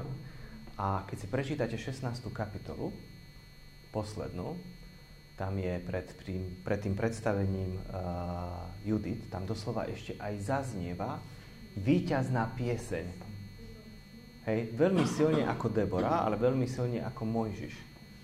Je zaujímavé, že Deborina pieseň je veľmi často stávaná do, do paralelu s Mojžišovou piesňou z Exodus 15. kapitolou. Tam sú úplne celé prvky podobné z Boha, Boha víťazného. Aj Áno. Mhm. Hej, mladá grécka kniha. Hej. Poďme sa pozrieť na uh, dôležité teologické témy. Keby sme sa opäť pozreli na jednotlivé texty a modlitby, napríklad predstavujúce uh, Judit, tak vidíme, že na to najdôležitejšou témou je spásna pomoc Boha tým, ktorí prichádzajú, ktorí sa na Neho obracajú v nebezpečenstve a súžení. Hej. To je veľmi výrazné čo je zvýraznené, je to, že Boh je spravodlivý, ktorý ešte pred koncov časov uplatňuje svoju spravodlivosť na, na nepriateľoch. Tituly, ktoré, ktorými sa v knihe označuje Boh, všetky tieto tituly, zvýrazňujú najmä jeho, jeho všemohúcnosť. To, čo biblický autor, najmä v kontexte k prvým veršom zvýrazňuje, že to je, že ozajstným pánom dejín nie je Nabuchodonozor, nie je Asýrska ríša, nie sú veľké ríše, ale Jahve, ktoré, ktorý riadi udalosti podľa svojho spásneho plánu a používa na to metódy a prostriedky, ktoré sa vymykajú ľudským kritériám. Možno aj preto tá ženskosť v patriarchálnej spoločnosti veľmi tak, tak silná. Boh ale vyžaduje od človeka iba verné zachovávanie zákona a zmluvy, nezlomnú vieru a dôveru. Hej. Si naozaj môžeme všimnúť aj to, že tá dôvera sa prejavuje u Judith to, že keď ona ide do, uh, Holofernesovi, však nemá so sebou žiadne vojsko, má len, má len ženy. Však ako šialenosť, čistá. Hej. Silná. Boží zásah v rozprávaní o víťazstve nad Asírčanmi nemá v sebe nič nejaké zázračné. Že Boží aniel zostúpil a stial Holofernesa. Nie, ona múr odrúbala hlavu. A ešte vyniesla v košíku. Hej, strašný obraz. Ako som zvedavý, ako sa budete s tým vyrovnávať so svojimi deťmi, im sa to bude veľmi páčiť. Hej. Nespomínajú sa tu anieli, zázraky, prírodné katastrofy, ale jednoducho Božia prozreteľnosť koná prostredníctvom tak, takých, takých akoby druhotných faktorov často. Ďalší element, veľmi, veľmi dôležitý, je to, že osoba Achiora pri tom celom kontrastnom predstavení Židia a pohanský národ svedčí o otvorenosti judaizmu voči cudzincom. Ale ten judaizmus je ešte stále uzavretý v sebe, musia prijať obriezku, tam musí potom príť, prísť ten Pavol Starzu. Uh, Achior bol Amončan a je zaujímavé, že Deuteronomium prísne zakazuje Amončana prijať do spoločenstva Izraelitov aj po desiatom pokolení. To znamená ani jeho pra, pra, pra, pra, pra, pravnúčata. Judita, vystupuje ako hlboko veriaca žena.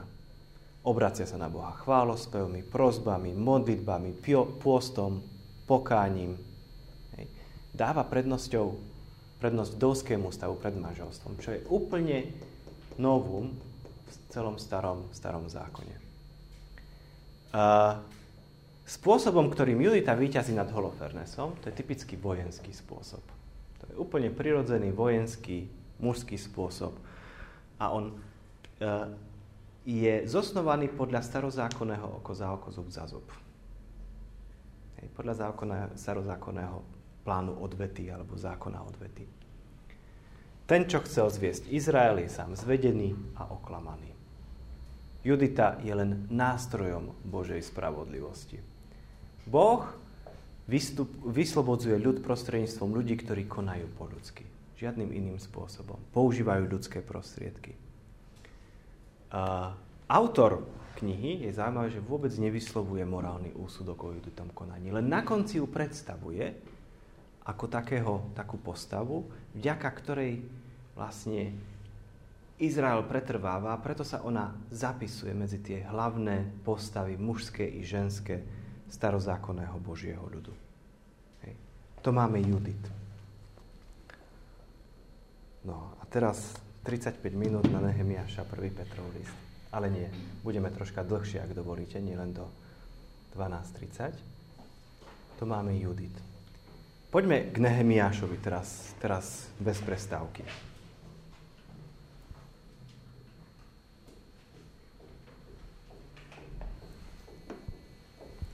Uh, jeden môj študent hovorí, že u vás, po, u vás po prednáške, ja mám pocit, že Bibliou to úplne nie je tak, ako som doteraz si myslel a že sú vždycky len samé problémy, keď sa nad niektorou knihou skloním. Hej. V prípade knihy Nehemiáša e, prvý problém je ten, že e, nedá sa hovoriť o knihe Nehemiáša len ako o samotnej knihe. V hebrejskej, hebrejskej Biblii kniha Nehemiáša vystupovala v jednote s Ezdrášom. Dokonca sa dlhé stáročia nevolala ani Nehemiáš, ale volala sa Ezdráš. A máme vlastne my v tom našom katolickom kánone dve knihy pomenované podľa postav Ezdráš a Nehemiáš a rozdelené vlastne tým prvým úvodným veršom v prvej kapitole, v prvom verši knihy proroka, knihy Nehemiáša. Čo je ale problém, vy dobre poznáte dielo Soferím v prvom storočí pred našim letopočtom, do prvého storočia nášho letopočtu. To boli židovskí učenci, ktorí približne na tom rozmedzi letopočtov ustaľovali hebrejský text Biblie. Pretože v tomto období kolovalo viacero verzií aj biblických, rôznych biblických kníh. Hej, vidíme to uh, napríklad na, prorok, na prorokovi Jeremiášovi alebo v prípade niektorých iných biblických kníh. Vidíme to tiež aj na tom základe, že uh, s, v Septuaginta predstavuje niekedy preklad, ktorý sa odlišuje veľmi výrazne od hebrejskej Biblie. A vtedy v situácii, najmä toho prvého storočia, keď judaizmus sa musel nanovo definovať, v situácii, keď potom stratil Jeruzalemský chrám, tak sa judaizmus začal čoraz viac sústreďovať okolo Biblie. Hej. Štúdium Biblie do istej miery akoby nahradilo kult. Hej. Nie úplne, to sa nedá povedať. Štúdium Biblie nie je kultom, ale zastúpilo, vošlo na to prázdne miesto kultu. A vtedy bolo potrebné, aby vystupovala jedna Biblia. Soferim, čo robili? Jednoducho, to boli tí chlapi, ktorí zobrali biblické knihy, hebrejské knihy a spo- počítali jednotlivé písmená a slova. A vždycky na konci hebrejského textu udali počet písmen a slov, koľko má ten hebrejský, hebrejský text a našli ešte aj stred knihy, ktorý mal byť jej interpretačným kľúčom. Toto dielo Soferim, keďže knihy sa rozmnožovali prepisovaním, ručným prepisovaním, neskôr slúžilo k tomu, aby tí ďalší prepisovatelia vyhýbali sa chybám. Pretože kopista, keď na konci prepíše danú biblickú knihu, jeho základnou úlohou je porátať písmena. A keď sa líšia od údaja soferim, tak treba hľadať chybu. Hej. A tá ich veľká úcta k hebrejskému textu vlastne nám ukazuje aj to, že pri diele Soferim, ako to máme v hebrejskom texte, celkový počet veršov oni neudávajú na konci knihy Ezdráša, na konci jednej knihy, a potom na konci knihy Nehemiáša, ako, ako počet veršov jednej a druhej knihy, ale až po knihe Nehemiáša máme údaj od Soferim, počet veršov, počet písmen a slov po obidvoch knihách. Čo svedčí o tom, že ešte v prvom storočí nášho letopočtu tieto dve knihy existovali jednotne. Hej. A stredom knihy je Nehemiáš 33. kapitola 20. 23. verš. Aj v tomto zmysle napríklad cirkevný spisovateľ Melito zo Sardu uh, spomína jednu knihu Ezdráša v histórii ekleziastike, o tom svedčí Eusebius Cezarei, keď predstavuje kánon, kánon starého, starého zákona. Babylonský Talmud v traktáte Baba Batra uh, hovorí, že Ezdráš je hlavnou autoritou, ktorá napísala prvú, druhú knihu Kronik, knihu Ezdráša a Nehemiáša. Nehemiáš len tie knihy dokončil. A Ezdráš ako by mal spájať obidve tieto, tieto knihy. Najväčší chaos, nechcem povedať, že chaos, ale problém je v Septuaginte. Tam máme dve uh, základné knihy, kanonické knihy kvázi, a to je Ezdráž alfa a Ezdráž beta. Ezdráž beta je uh, preklad obidvoch kanonických kníh do, dokopy. Ezdráša a Nehemiáša. S niektorými vsúkami, s vynechaniami a podobne.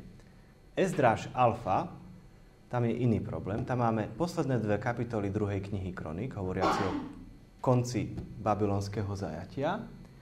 Následne celá kniha Ezdráša, ktorá sa končí 8. kapitolou z knihy Nehemiáša, kde Ezdráš číta Tóru.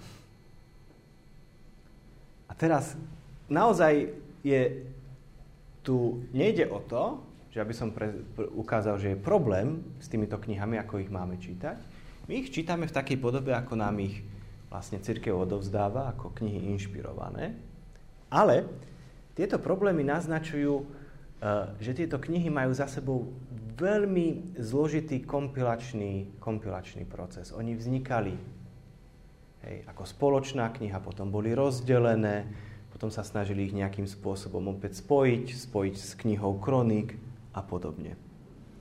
To delenie, ktoré my máme, máme do istej miery od čias 3. Kapit- 3. storočia, od, od Origena.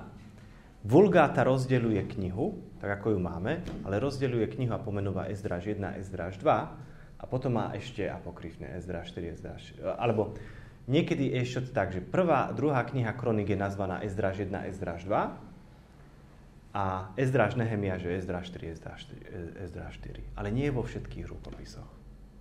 Takže tam tá nejednota je veľmi veľká. Každopádne, keď sa zamýšľame nad tým, tak redaktor, ten hebrejský redaktor, komponoval knihy Ezdráša a Nehemiáša ako jednotný celok a do istej miery tak ich treba čítať. Hoci my sa sústredíme teraz na tú druhú časť, na tú časť o Nehemiášovi. Keď sa pozrieme, knihy Ezdráš a Nehemiáš uh, sú zaujímavé tým, že to nie sú knihy, ktoré by boli veľmi populárne. V židovských kruhoch v, v babylonskom Talmude, traktát Synedrion, sa hovorí o tom, že táto kniha nepatrí do, do rúk obyčajnému ľudu a majú sa s ňou zaoberať len odborníci. Takže vy ste dneska takí tí vybraní odborníci, ktorí sa môžu to, touto knihou alebo týmito knihami zaoberať. A vaše deti, žiaci. A v kresťanstve to nie je o nič lepšie, keď sa pozrieme na liturgiu a na percepciu týchto kníh v liturgii, tak to je minimum. Hej. Po východných cirkvách vôbec. Hej. Tam vôbec starý zákon je v liturgii veľmi, veľmi slabý. V čom sú ale dôležité? Poprvé, poskytujú unikátny pohľad, aký inde nemáme, na židovský národ a jeho ťažkosti v období po babylonskom zajatí. To je znovu zrodenie židovského národa, to je znovu zrodenie židovského ľudu, vyvoleného národa. Odpovede na otázky, kým sú, hľadajú svoju identitu a, a zároveň toto je obdobie, kedy sa formuje judaizmus, aký napríklad stretávame už samozrejme v rozvinutej forme aj v novozákonnom období. To je judaizmus, ktorý je iný od judaizmu pred babylonským zajatím, alebo od tzv. jahvistického, jahvistického náboženstva, židovského náboženstva pred babylonským zajatím. Už len poprvé tým, že to, čo máme hlavnú úlohu u Ezdráša a Nehemiáša, a vôbec hlavná úloha navrátilcov z babylonského zajatia bola aká? Prvá hlavná úloha. Postaviť chrám. A práve stavba Jeruzalemského chrámu, celý chrám a následne aj úloha Ezdráša ako kniaza v tomto chráme je, že chrám sa stáva centrom uh, vtedajšieho židovského ľudu a centrom vtedajšieho judaizmu chrám začína plniť takú funkciu, takú úlohu, akú dovtedy plnila napríklad monarchia. Hej. To, bol, to bolo nielen miesto kultu, ale aj miesto rozhodovania. Veľkňazská trieda s celým svojim sanedriom, veľradou, ktorá sa neskôr vyformovala, oni rozhodujú vo veciach aj politických, vo veciach e, ekonomických, náboženských. Chrám sa dokonca stáva niečo ako depozitnou bankou, Židia platia dane predovšetkým chrámu. Chrám sa stáva tým centrom. My si nemôžeme Jeruzalemský chrám predstavovať ako nejaký kostol v Hornej Dolnej Malíkovej. To bol jediný chrám, okrem istého epizodického chrámu na Elefantíne, kde bola vojenská kolónia Židov, uh, severný, severný Egypt. To bola jedna epizóda, aj to je taká troška nejasná, ale to bol jeden jediný chrám, ktorý, okolo ktorého sa združovali Židia nielen v Palestíne, ale chrámové dane platili a prinášali aj Židia z, diasporu, z diaspory. To bolo jediné miesto kultu. Teraz si predstavte situáciu v kresťanstve, že by sa zrušili všetky chrámy a kostoly, aby jediné miesto kultu bolo, bola len Bazilika svätého Petra. Ešte by sa dobre stalo, ak, ak by sa stal chrám v Smyžanoch jediným miestom kultu, ale, ale keby bol jediný, jediné miesto kultu, tak si predstavte, že že čo s ostatnými, s ostatnými miestami kultu. Hej. Jednoducho to, to, to by všetko bolo sústredené len na to jediné miesto, okolo ktorého sa začína všetko, všetko riadiť. A preto aj judaizmus, ktorý sa formuje s osobou Ezdráša a Nehemiáša, a Ezdráš a Nehemiáš sú rozhodujúce postavy v formovaní sa judaizmu, sa nazýva chrámovým judaizmom. Hej. Niekedy to volajú aj, že judaizmus obdobia druhého chrámu. Celé to obdobie od roku 520 alebo 539 od návratu Izraelitov z babylonského zajatia po rok 70 je obdobie druhého chrámu. Lebo ten chrám, on bol rozhodujúci. Joachim Jeremias, taký nemecký exegeta, hovoril, že v novozákonnom období v Jeruzalemskom chráme, aby sme si predstavili jeho, jeho veľkoleposť, slúžilo okolo 24 tisíc kňazov a levitov. Hej, rozdelených do jednotlivých uh, služieb, do jednotlivých uh, vlastne uh, rádov, rodov, ktoré prichádzali a dva razy za rok plnili chrámovú, chrámovú službu. Uh, to, čo je pre Ezdráša a Nehemiáša kľúčové, je najmä postava Ezdráša. Ezdráš ktorý zasahuje aj do knihy Nehemiáša. Vo 8. kapitole, hoci celá kniha Nehemiáša je predstavená ako tá, ktorá rozpráva o Nehemiášovej aktivite, vo 8. kapitole Ezdráš promulguje Tóru, interpretuje, číta Tóru. A v židovskom prostredí, v židovskej tradícii je Ezdráš predstavený ako hlavná autorita stojaca za Tórou. A sú také dve autority cez Mojžiša prišla písaná Tóra a Ezdráš túto Tóru nám zachoval, prepísal a priniesol ešte aj ústnu Tóru. To je v takom, v takom ponímaní veľmi silnom. A Ezdráž je spomínaný tiež vlastne ako taká e, kľúčová autorita, na rozdiel napríklad od Nehemiáša. Je zaujímavé, že Nehemiáš je pozitívne spomenutý v druhej knihe Machabejcov, v slávnej oslave otcov Sirachovho syna, je tiež ponímaný pozitívne. Ale v Talmude sa spomína ako ten, ktorý nie vždy pochlebne sa vyjadroval o svojich predkoch a pretože nemôže byť za všetko oslávený. To je Nehemiáš. Autorstvo tejto knihy je spojené s tým, že ona bola e, v období od konca 19. E, storočia, približne od roku 1880, spájaná s prvou, druhou knihou Kronik. A hovorí sa o tom, že v starom zákone nachádzame dve veľké historické vízie. Jedna je veľká historická vízia deuteronomistická. To sú knihy od Jozue, Sudcov, 1. 2. Samuelova, 1. 2. kráľov. A ona sa začína uh, zajatím zaslúbenej zeme a strátením zaslúbenej zeme. A celá tá história Izraela je predstavená z perspektívy babylonského zajatia. Prečo Izrael stratil zaslúbenú zem? Kronistická história, to je situácia, kedy Izraeliti sa vracajú z babylonského zajatia. Teraz, keď si otvoríte prvú knihu Kronik, hej, otvorte si prosím vás prvú kapitolu, alebo prvých 9 kapitol, Aký text tam nachádzate? Genealógie, rodokmene. Hej, toto by bol text vhodný na biblickú olimpiádu. Aspoň by sa ľahko tvorili otázky. Hej. Ale máme rodokmene. Teraz si zoberte prvých 9 kapitol prvej knihe Kronik, to máte čisté rodokmene, však to nie je nejaké príťažlivé duchovné čítanie. Neviem, či ste si sestry robili niekedy duchovné cvičenia na rodokmene. Nie, čítanie. Hej. A, a, a aký majú význam tie rodokmene? Presne tak. Izraeliti sa vracajú jednoducho z babylonského zajatia. Ich základná otázka je, sme my ešte ten istý izraelský národ, ktorý je spojený so svojimi právcami, požehnaním a prislúbeniami? Alebo sme už úplne iný izraelský národ? A rodokmene ukazujú sme a sme e, vlastne dedičmi týchto prislúbení.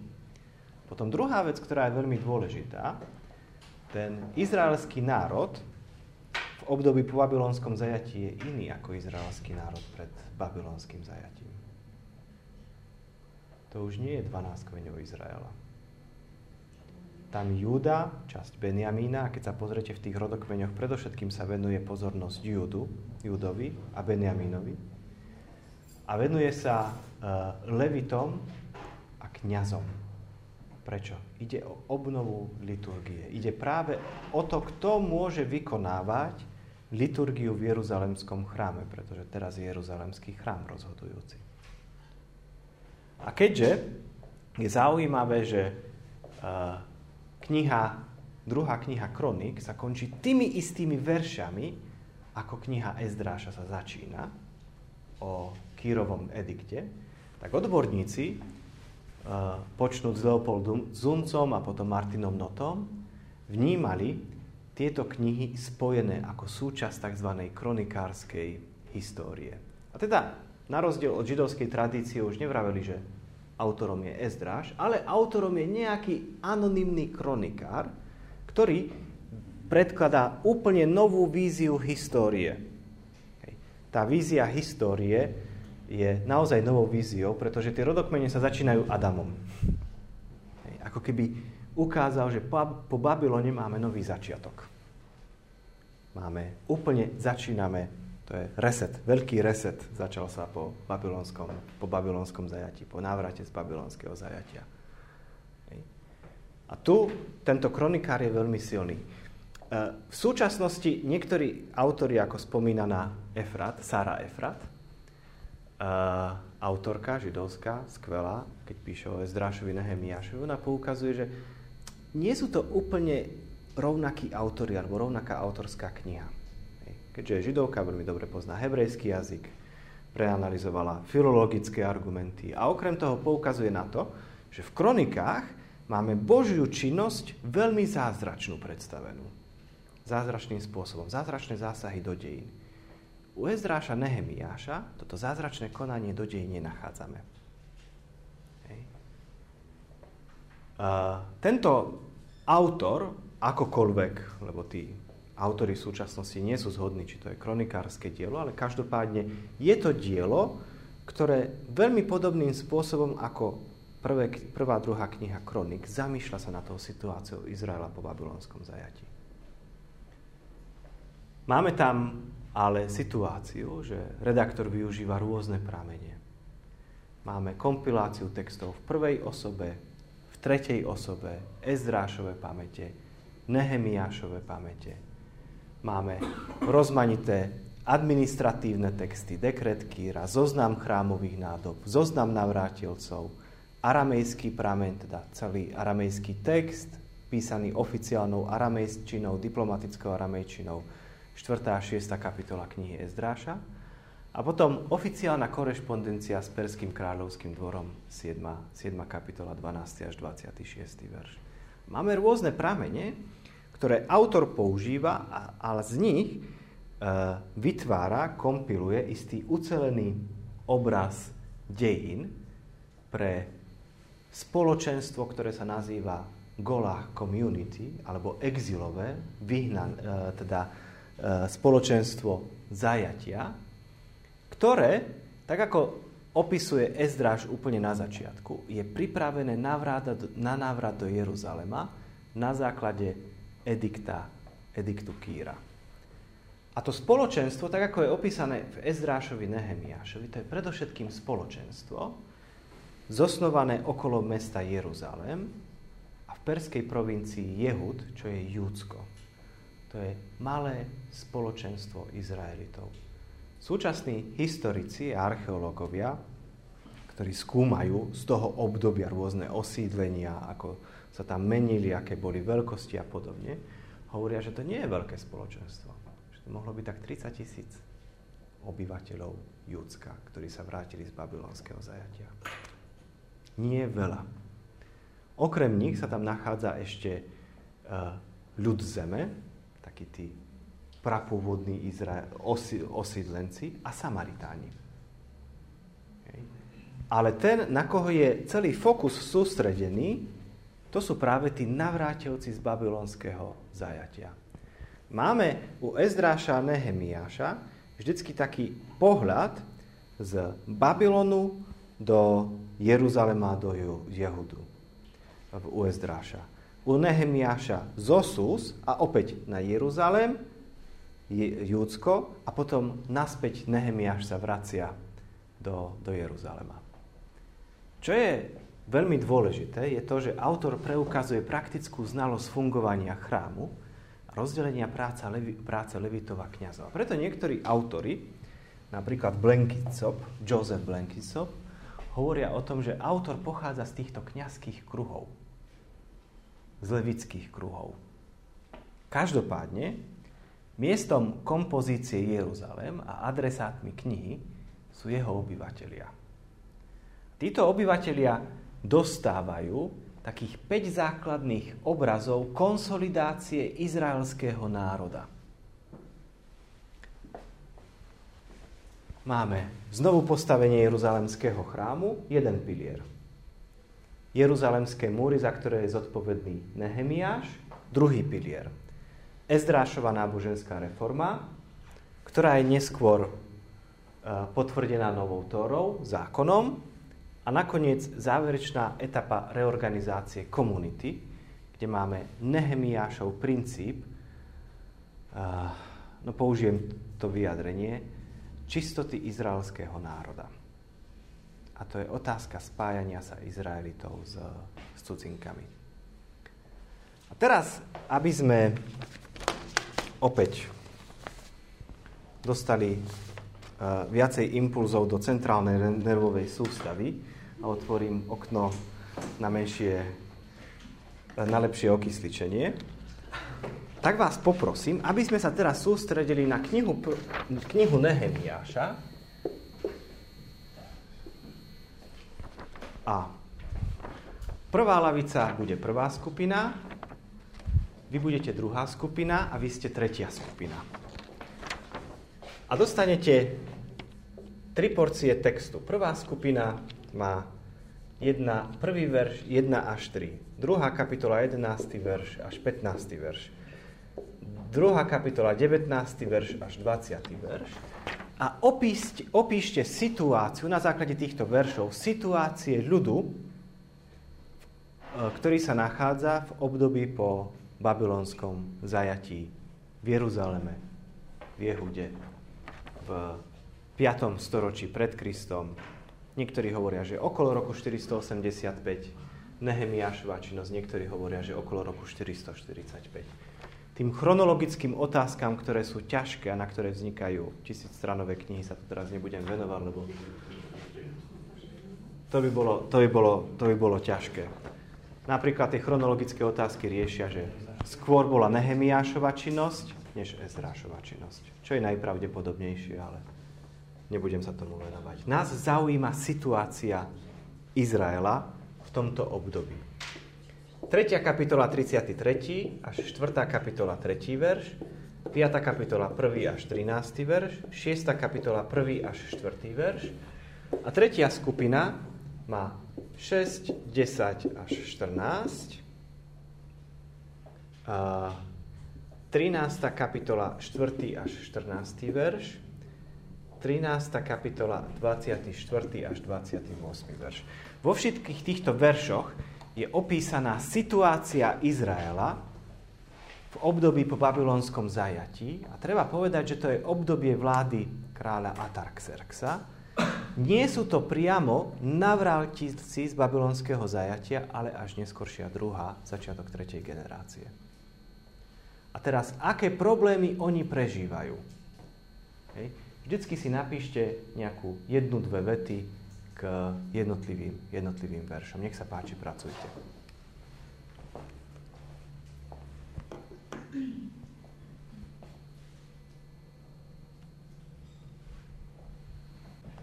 Tak začneme s prvým textom. Prvý text hovorí o akej situácii židovského ľudu v žijúceho v Izraeli, v Jeruzaleme, v okolí Jeruzalema. Ako? V súžení. Súžení. Súženie a? Pohanení. Súženie. Hanba a ten bernolákovský jazyk ešte toho starého prekladu.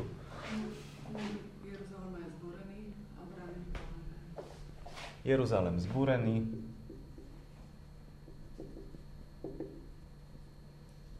vypálené múry.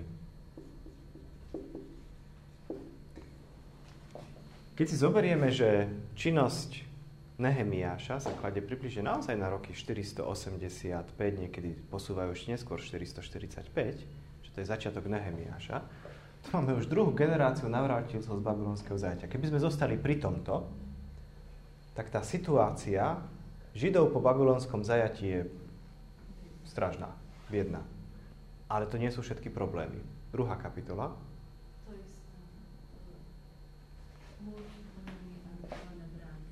múr zbúraný. Hej. Prečo je to problém, že to je zbúraný múr? Jasné, mesto nie je chránené a mesto nie je ani autonómne. Mesto je mestom, keď má svoj meský múr. Hej. Druhá kapitola, 19. a 20. verš. Sila zhora. Sila zhora, ja to dokážem. Už začínajú, už začínajú stavať. Hej, začínajú stavať. Keď sa pozriete na túto druhú kapitolu 11. až 15. verš, tam je taký ten obraz, že tam dokonca ani zver nie je schopná prejsť, na ktorej by išiel Nehemiáš cez, cez, cez to mesto. Hej. Začínajú stavať. To je istá odpoveď na tento problém. Hej. Prvá, môžeme povedať, odpoveď Nehemiáša. Druhá skupina. Aký máme obraz 3. kapitola 33. 4. kapitola 3. verš? Stavajú múr. Stavajú múr, ale v odpore, v posmechu, hej, čo znamená tá stavba, nie je bezproblémová. Naopak musia sa vysporiadať s tým, že narážajú na odpor, toho zeme ľudu, hej, a podobne. 5. kapitola 1. až 13. verš.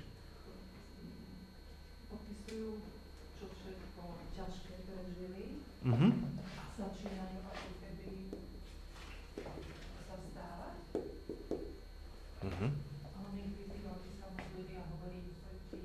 príklad. Ťažkosti. Môžeme povedať až taká depresia spoločenská ľudu. Hej, taký, taká uh, beznádej. Beznádej ľudu. A odpoveď Nehemiáša na to je modlitba.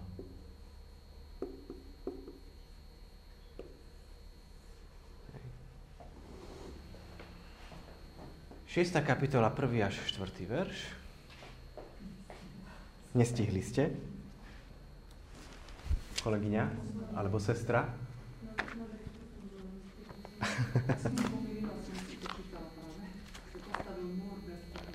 Aha, tu už je postavený múr bez trhliny.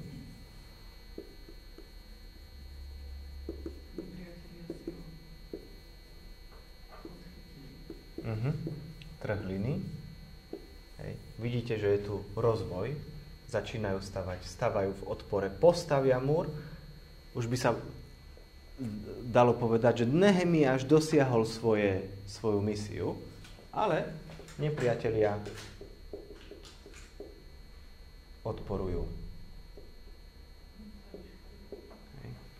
Trápia ich súženie, hamby, nemajú mesto v normálnom stave, nemajú múry Jeruzalema. Trápia ich ťažkosti, ich vnútorné, trápi ich beznádej, ale trápi ich aj opozícia zvonka. Hej, trápia ich nepriatelia zvonka. 6. kapitola 10. až 14. verš. Tu máme problém. Veľmi ťažké problémy života navrátilcov a druhej generácie navrátilcov z babylonského zajatia. Prorok Nehemi, pardon, kniha Nehemiáš ukazuje zároveň, ako sa Nehemiáš s tým vysporadúva. Poprvé, stavbou jeruzalemských chrámov, teda konkrétnou konsolidáciou mesta, tiež vysporiadaním sociálnych problémov, napríklad aj manželstva s cudzinkami, aj práve nespravodlivá sociál, sociálna nespravodlivosť, ktorá je spomenutá v 5. kapitole. Ale potom sú položené dôrazy na tri náboženské prvky.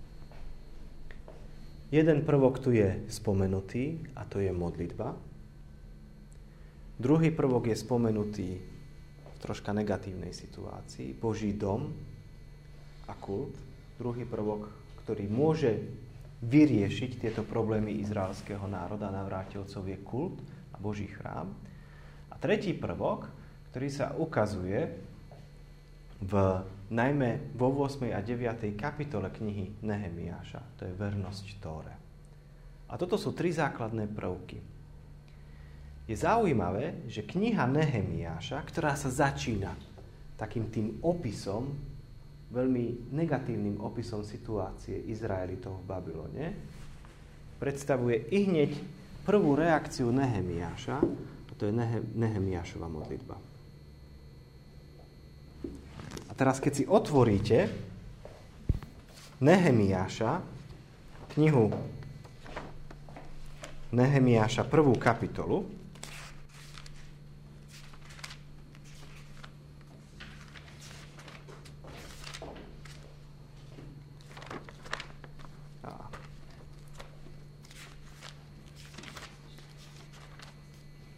konkrétne od 4.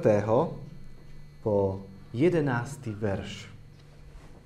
Nehemiáš 1, 4 až 11, tam máme kompletnú Nehemiášovú modlitbu.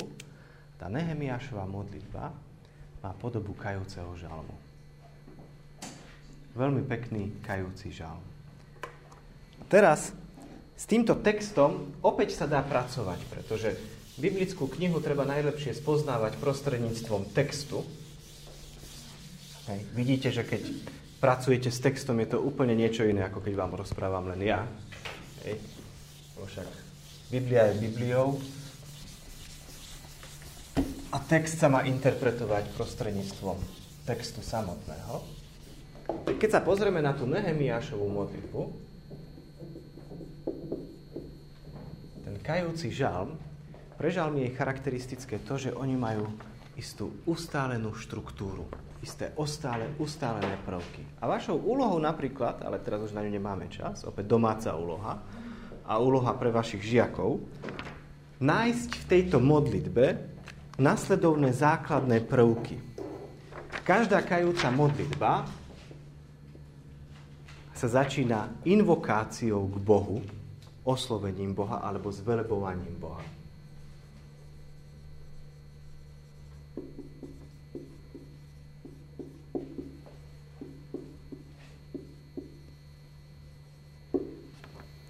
Nezačína sa i hneď pohľadom na hriech, ale začína sa pohľadom na Boha.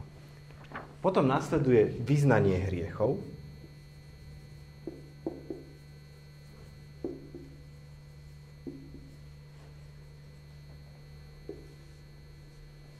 prozba o zhliadnutie alebo vypočutie Alebo ešte jednom prvku sa prejavuje Božie milosrdenstvo, pretože to je prejav o Boži, prozba o Božie milosrdenstvo to je prozba o Božiu pamäť. Pamätaj, rozpamätaj sa, Pane.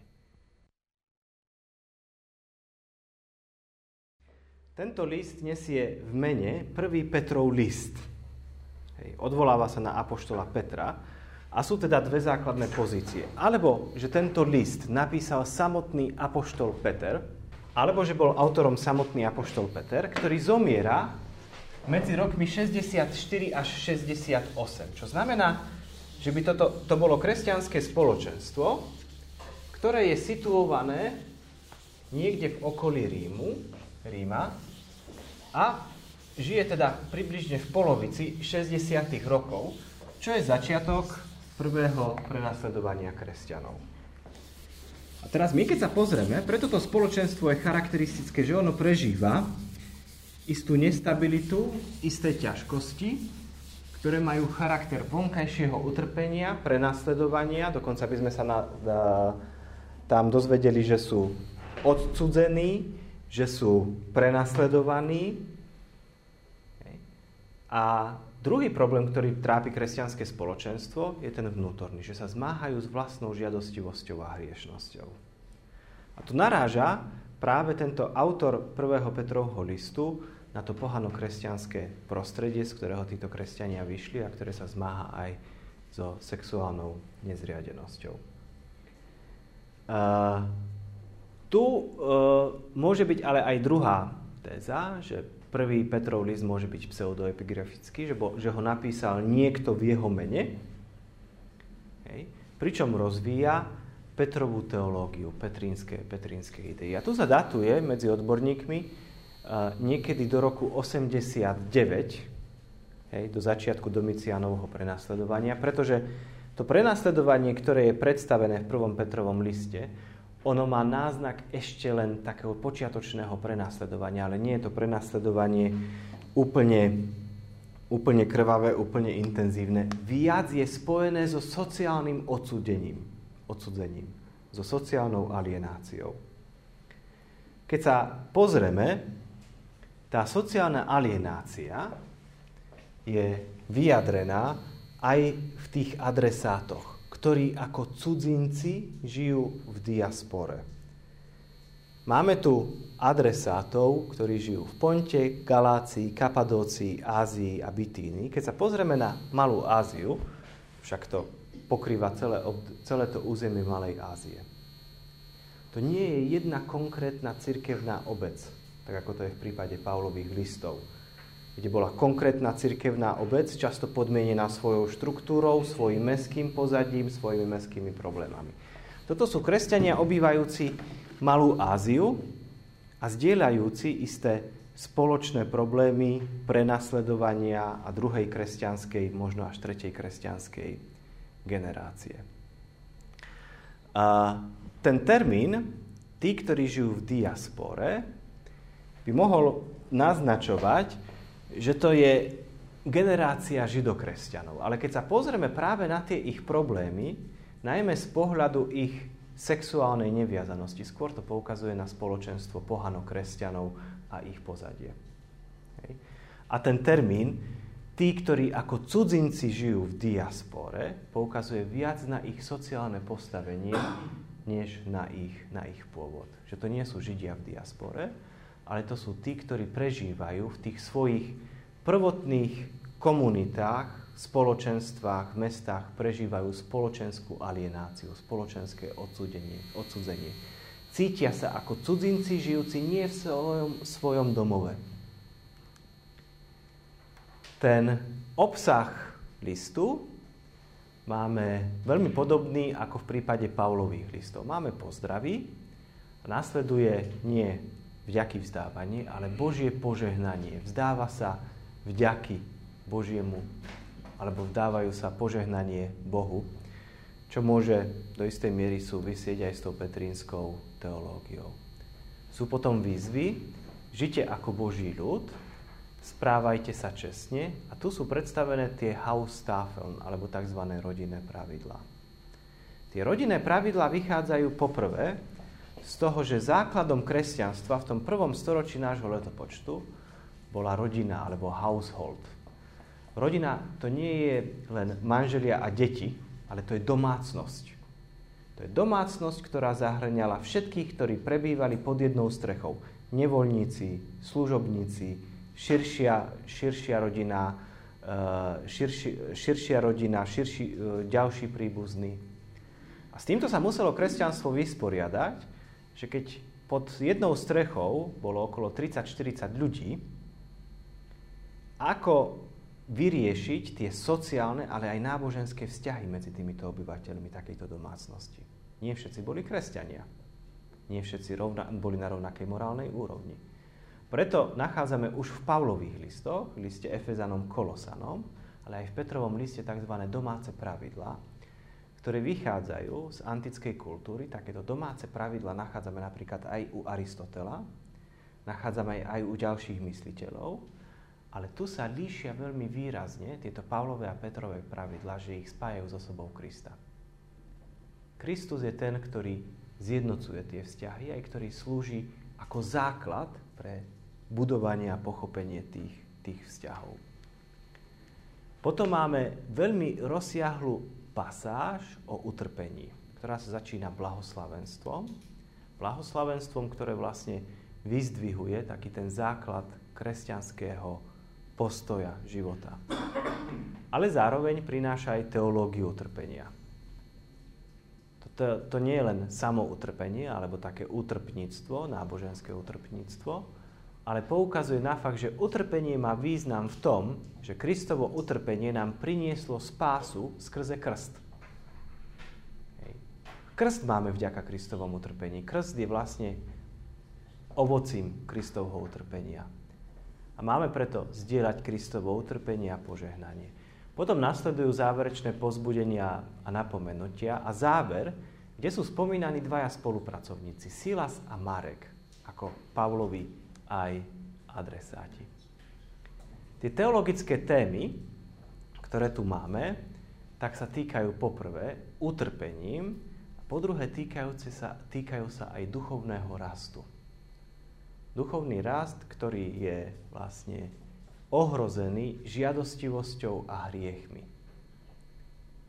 A to, čo vlastne Peter, tak ako sme, alebo ten autor Petrovho listu, uvideli, ukazuje aj konkrétny spôsob kráčania v duchovnom raste, v duchovnom živote. A to na úrovni duchovnej, ale aj na úrovni sociálnej, napríklad rešpektovaním svetských, svetských autorít. To, čo je veľmi dôležité vo vzťahu k teológii utrpenia, on utrpenie chápe poprvé ako základ krstu, po druhé ako skúšku, ktoré má zdokonaliť vieru, po druhé, ako situáciu, ktorú komunita musí pretrpieť, ktorú jednoducho komunita musí prežiť. Aj napriek tomu, že zažíva odsudzenie, prenasledovanie až také zneužívanie. Toľko veľmi expresne k prvému Petrovmu listu.